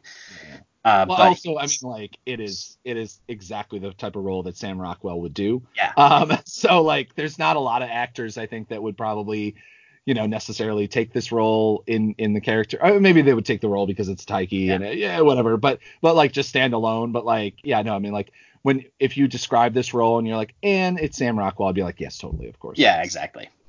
Uh, for me, the the runners up that I had uh, were Laurence Fishburne from John Wick Chapter Three because Laurence Fishburne is always like he's he's the Meryl Streep. You know, he's a guy who's just he's reliably excellent in everything that he's in. He's often the best part of anything he's in, and I thought he did a really good job of grounding uh, some of the wonkier elements of John Wick Chapter Three. Yeah. Uh, and then Adam Driver in The Man Who Killed Don Quixote because again, like I felt like he was the best. Uh, and again, that movie fell on his shoulders pretty squarely. Like if he hadn't worked, then then the whole movie yeah. would have been a wandering kind of mess because you you none of the other actors are like actors. Um, but uh, I thought that he he delivered a really great performance. Uh, if it had been in a slightly better movie, and uh, if he had been written in a little bit more emotionally affecting way, he very well could have been my choice. Uh, but but these are you know in, in, both the cases of Fishburne and Driver, these are great actors uh, doing a part in a movie that was good. Uh, it's funny because like this year, um, uh, it is like, like definitely the year, at least obviously on our list, but also I mean like in particular for me, right. um, is the year of of actresses of like lead yeah. actresses. Um, uh, or female actor, like whatever we want to, call yeah. whatever. I know it's like that. Um, but and but it also is like I had a laundry list. I could add in another three more uh, on, yeah. on for supporting actor. Um, and yeah, I agree. Sam Rockwell. Um, I had uh, runners up uh, was uh, John Goodman in, in Captive State. Um, oh yeah, subtle but good. I mean, he was playing John Goodman. Yeah. And, like we I don't know. I, I he did a really good job of burying the twist, which was not easy yeah. given the way it was written. Yeah. Uh, um. And then Adam Adam Driver, I, I'm I'm. It, that's one of those like I'll give him because Everything cl- has been the, great. the uh, large large amount of work that he's done this year in so much as that. But also I had uh, Taika uh, uh, uh, Hitler from uh, Jojo Yeah. Rabbit um, because I guess he's a supporting actor. Like he's not, um, you know, he's obviously not the lead. So um, and and like I don't know, man. Anytime you play fucking Hitler and make people laugh, yeah, like and you know i mean like he he didn't just he didn't just make people laugh he also like he had scary moments and like he embodied hitler when he gave uh uh he gave like part of a hitler speech obviously i think they played remember right they played like Yeah. basically they just like dubbed over hitler's speech versus and him kind of at the same time i think or something there was like um and and because like even in movie, Hitler didn't look like Taika. Uh, like in movie, there were photographs and footage oh yeah, of him, yeah, yeah. and it was just like that version of Hitler was the version that JoJo saw. Yeah, yeah. No, but there, there's a scene that scene in the kitchen um, Yeah, when he gives getting the speech to like kind of scare um scare JoJo. Uh, so yeah, uh, that that was the other and and like there's there could have been a bunch more. I mean, uh, I mean honestly, even even going into the Avengers films, uh, where you know this this Evans play was fantastic. And thing, I mean. And, and kind of everybody else that was in that film was also pretty Yeah. good. I mean, like nobody didn't turn in a great Yeah, performance. nobody didn't. Uh, I mean, I would say Hemsworth was disappointing only because he had no material to work with. Yeah. and he was coming he off of Ragnarok, where it's like, holy shit. yeah, and also they just kind of like, I yeah, that would mean the one dis- big disappointment because they basically just did a fat joke with him and Yeah. never fucking. Although got even over- that his scene at the end with uh, with Tessa Thompson was terrific. Yeah. Oh shit, I forgot. Anyway, Yeah. Um, now, uh, up actor, uh, my choice was uh, Viveik Kalra from Blinded by the Light, uh, and and largely because, and this is actually the the through line that runs through him and both of the two character two actors I had listed as runners up. Uh, this is a movie I really liked that does not work without that actor. Full stop. Yeah. Like it's, it's the Chris Evans thing that you were talking about. Like I Yeah. don't know who else you put in the part yeah, uh, and and Kalra did a, a phenomenal job of embodying this guy. And I, I don't know. And again, part of that, of course, is that we are like middle class white people, and so we don't know a lot of young Indian actors. Yeah. Uh, but uh, the, that that said, uh, I, I thought that he did a, a terrific job with the part. Uh, my my runners up, which like I said, pretty much the the explanation across the board is the movie rests on these guys. Uh, Yeah. Was Zachary Levi for Shazam, and Ethan Hawke for Adopt a Highway. Uh, which actually, I, I- should say, uh, for Adopt a Highway, I, I probably should have given Logan Marshall Green an honorable mention down down in the director category because that was his uh, his feature debut, and it's a simple, quiet. It's basically just a long version of a short film, Mhm. uh, but it was really well shot. And obviously, like you do get a huge leg up when your star, who spends ninety percent of the screen time on screen, is Ethan Hawke. yeah, Uh, yeah. But it, it, it But that said, I mean, Ethan Hawke has been in a, a, lot of of terrible films. Yeah. so, you know, so and the the tr- just the trail. I haven't I haven't had a chance to see the film yet, but the trailer looks fantastic. Um, Yeah, and I didn't know I didn't even know it was it, Logan until Yeah, yeah, you, know, you told me later. Yeah. yeah. It was he was, and it's funny. He was one of those guys who, like, I asked him, you know, this is a really meaty part for an actor. It's a character. It's like a character piece. Uh, did you think about just directing yourself in this, or was that just too much for your directorial feature, or for your debut feature? And he's just like, no, it's just that I don't think I'm a good enough actor to do this part. And I'm just like, I don't know if I'd necessarily agree with that, but I do think that like there there's an argument to be made that if you can get Ethan Hawke, get Ethan Yeah, Hawke. yeah. Um, Yeah. Yeah. I mean, especially considering what he just came off of uh uh that priest role, right? yeah. Yeah. Yeah. I Uh, was like, that's Hawk, right? Yeah. yeah. I what it was called, but yeah. Yeah, yeah, yeah, yeah. And that like he was nominated and everything like that. So I mean, like if you can get a like you know award-winning act, Um, yeah. Multiple Oscar Oscar Yeah, yeah. nominated actor. Yeah. exactly. I mean, that said, like dear God, look, Jesus Christ, you're you, you could have done that role. But anyway, but um, Um, so who you who did you I may have? not be a Meryl Streep stan, but I am a uh, Logan Marshall Green. Marshall yeah. Green stan.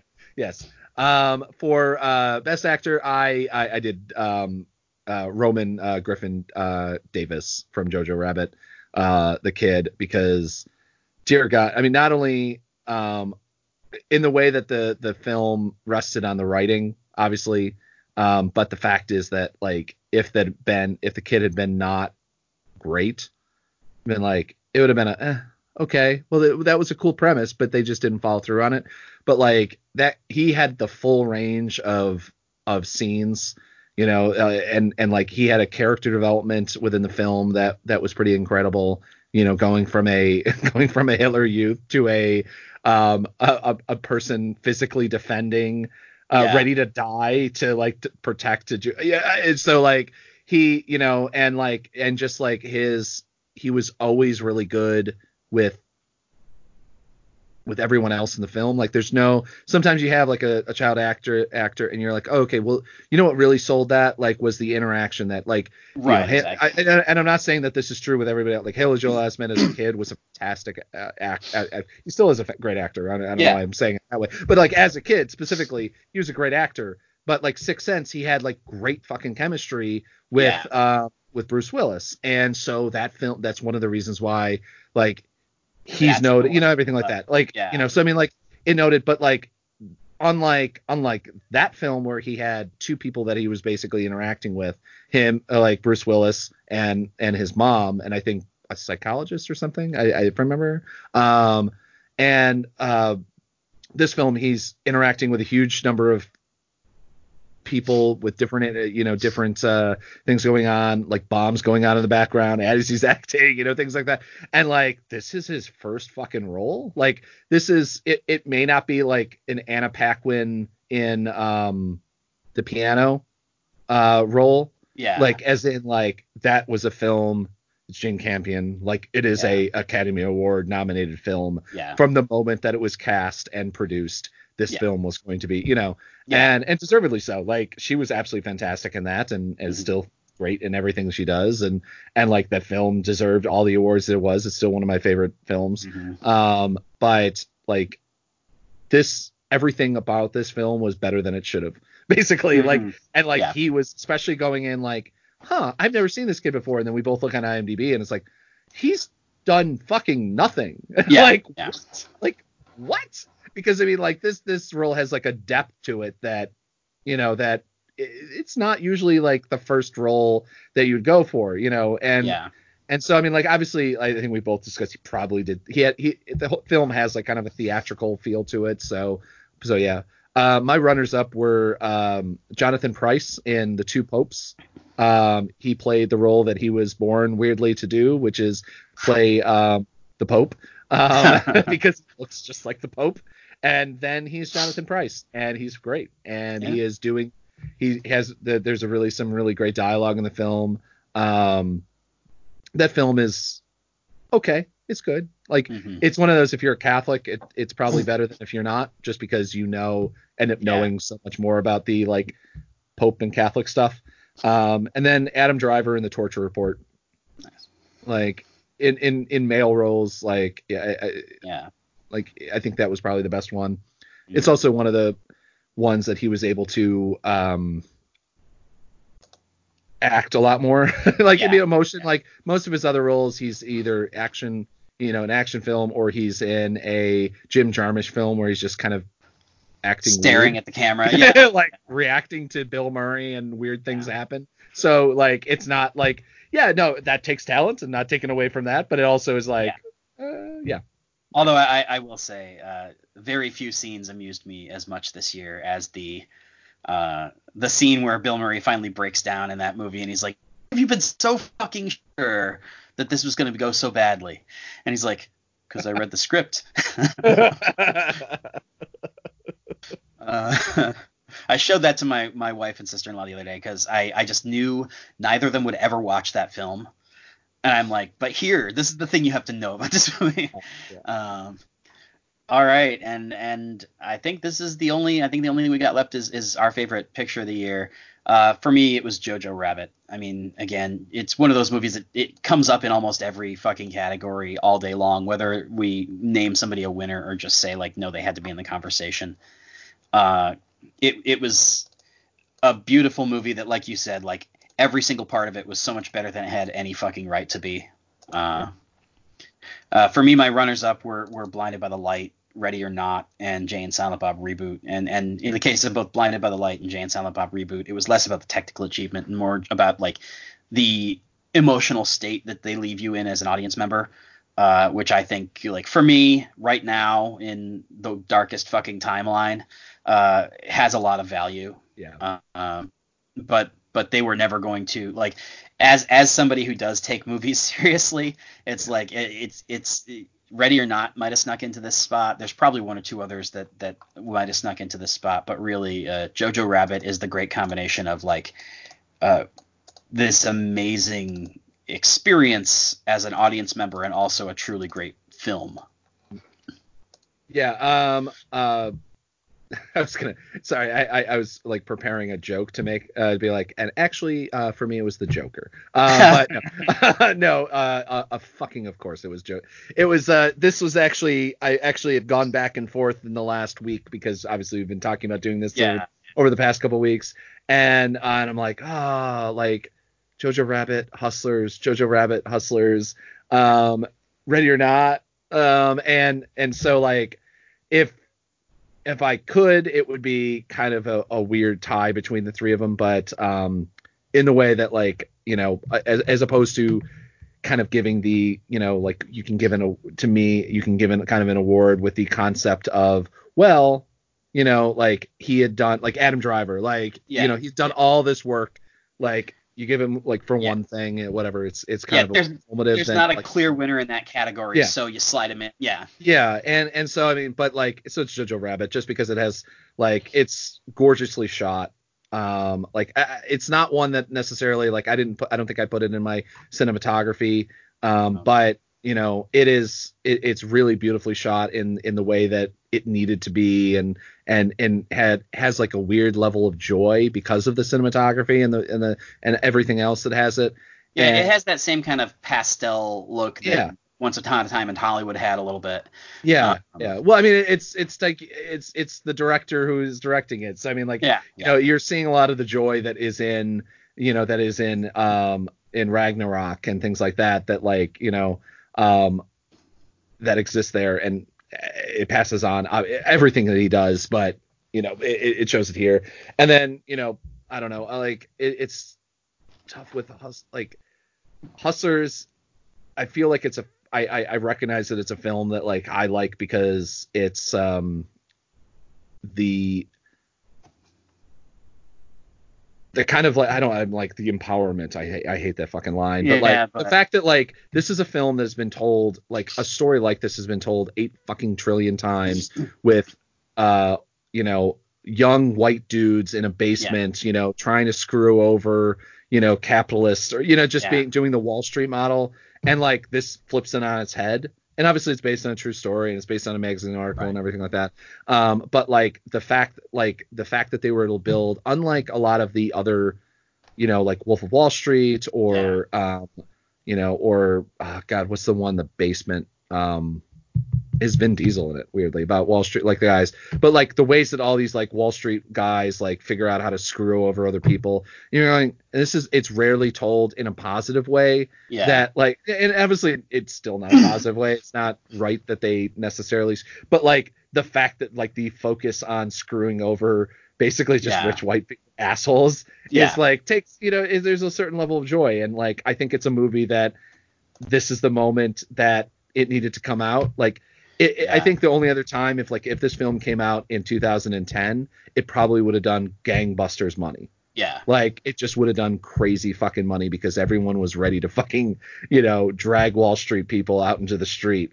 Um, and you know, hopefully, you know, it'll get a revival in in another year or two when the economy crashes. Um, we'll have one good thing from it, and then obviously, uh, I'll just rec- obviously ready or not, but I also just wanted to recognize Cap- Captive State, which Yeah.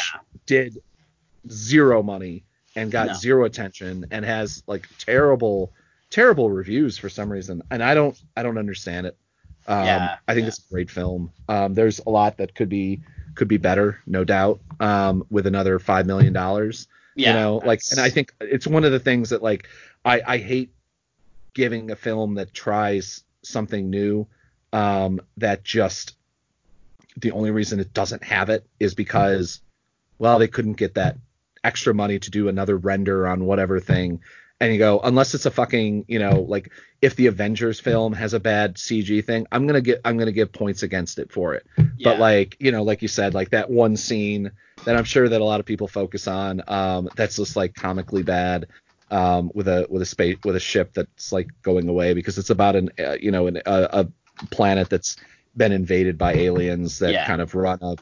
Anyway but i just i i think the the it has it, it it's a story that's it's kind of an idea that's been told a lot whether it be v or whatever not v for vendetta but that v trilogy or Yeah, miniseries or like it's a story that's been told a lot but i think it had a um a more realistic way that it's been that it was done. Like that's the biggest thing that i liked about it is that like is that it was it felt real as opposed to sci-fi like you're like no this is just this is real. This isn't science fiction. This is Yeah. fiction but just in a world where aliens have you know basically are threatening us and and the humans there's a, a number of human it's basically you know it's just like it's it's Vichy France you know and that sort of thing you know so it's it's no different than that. So Yeah. anyway that's that's my my shit.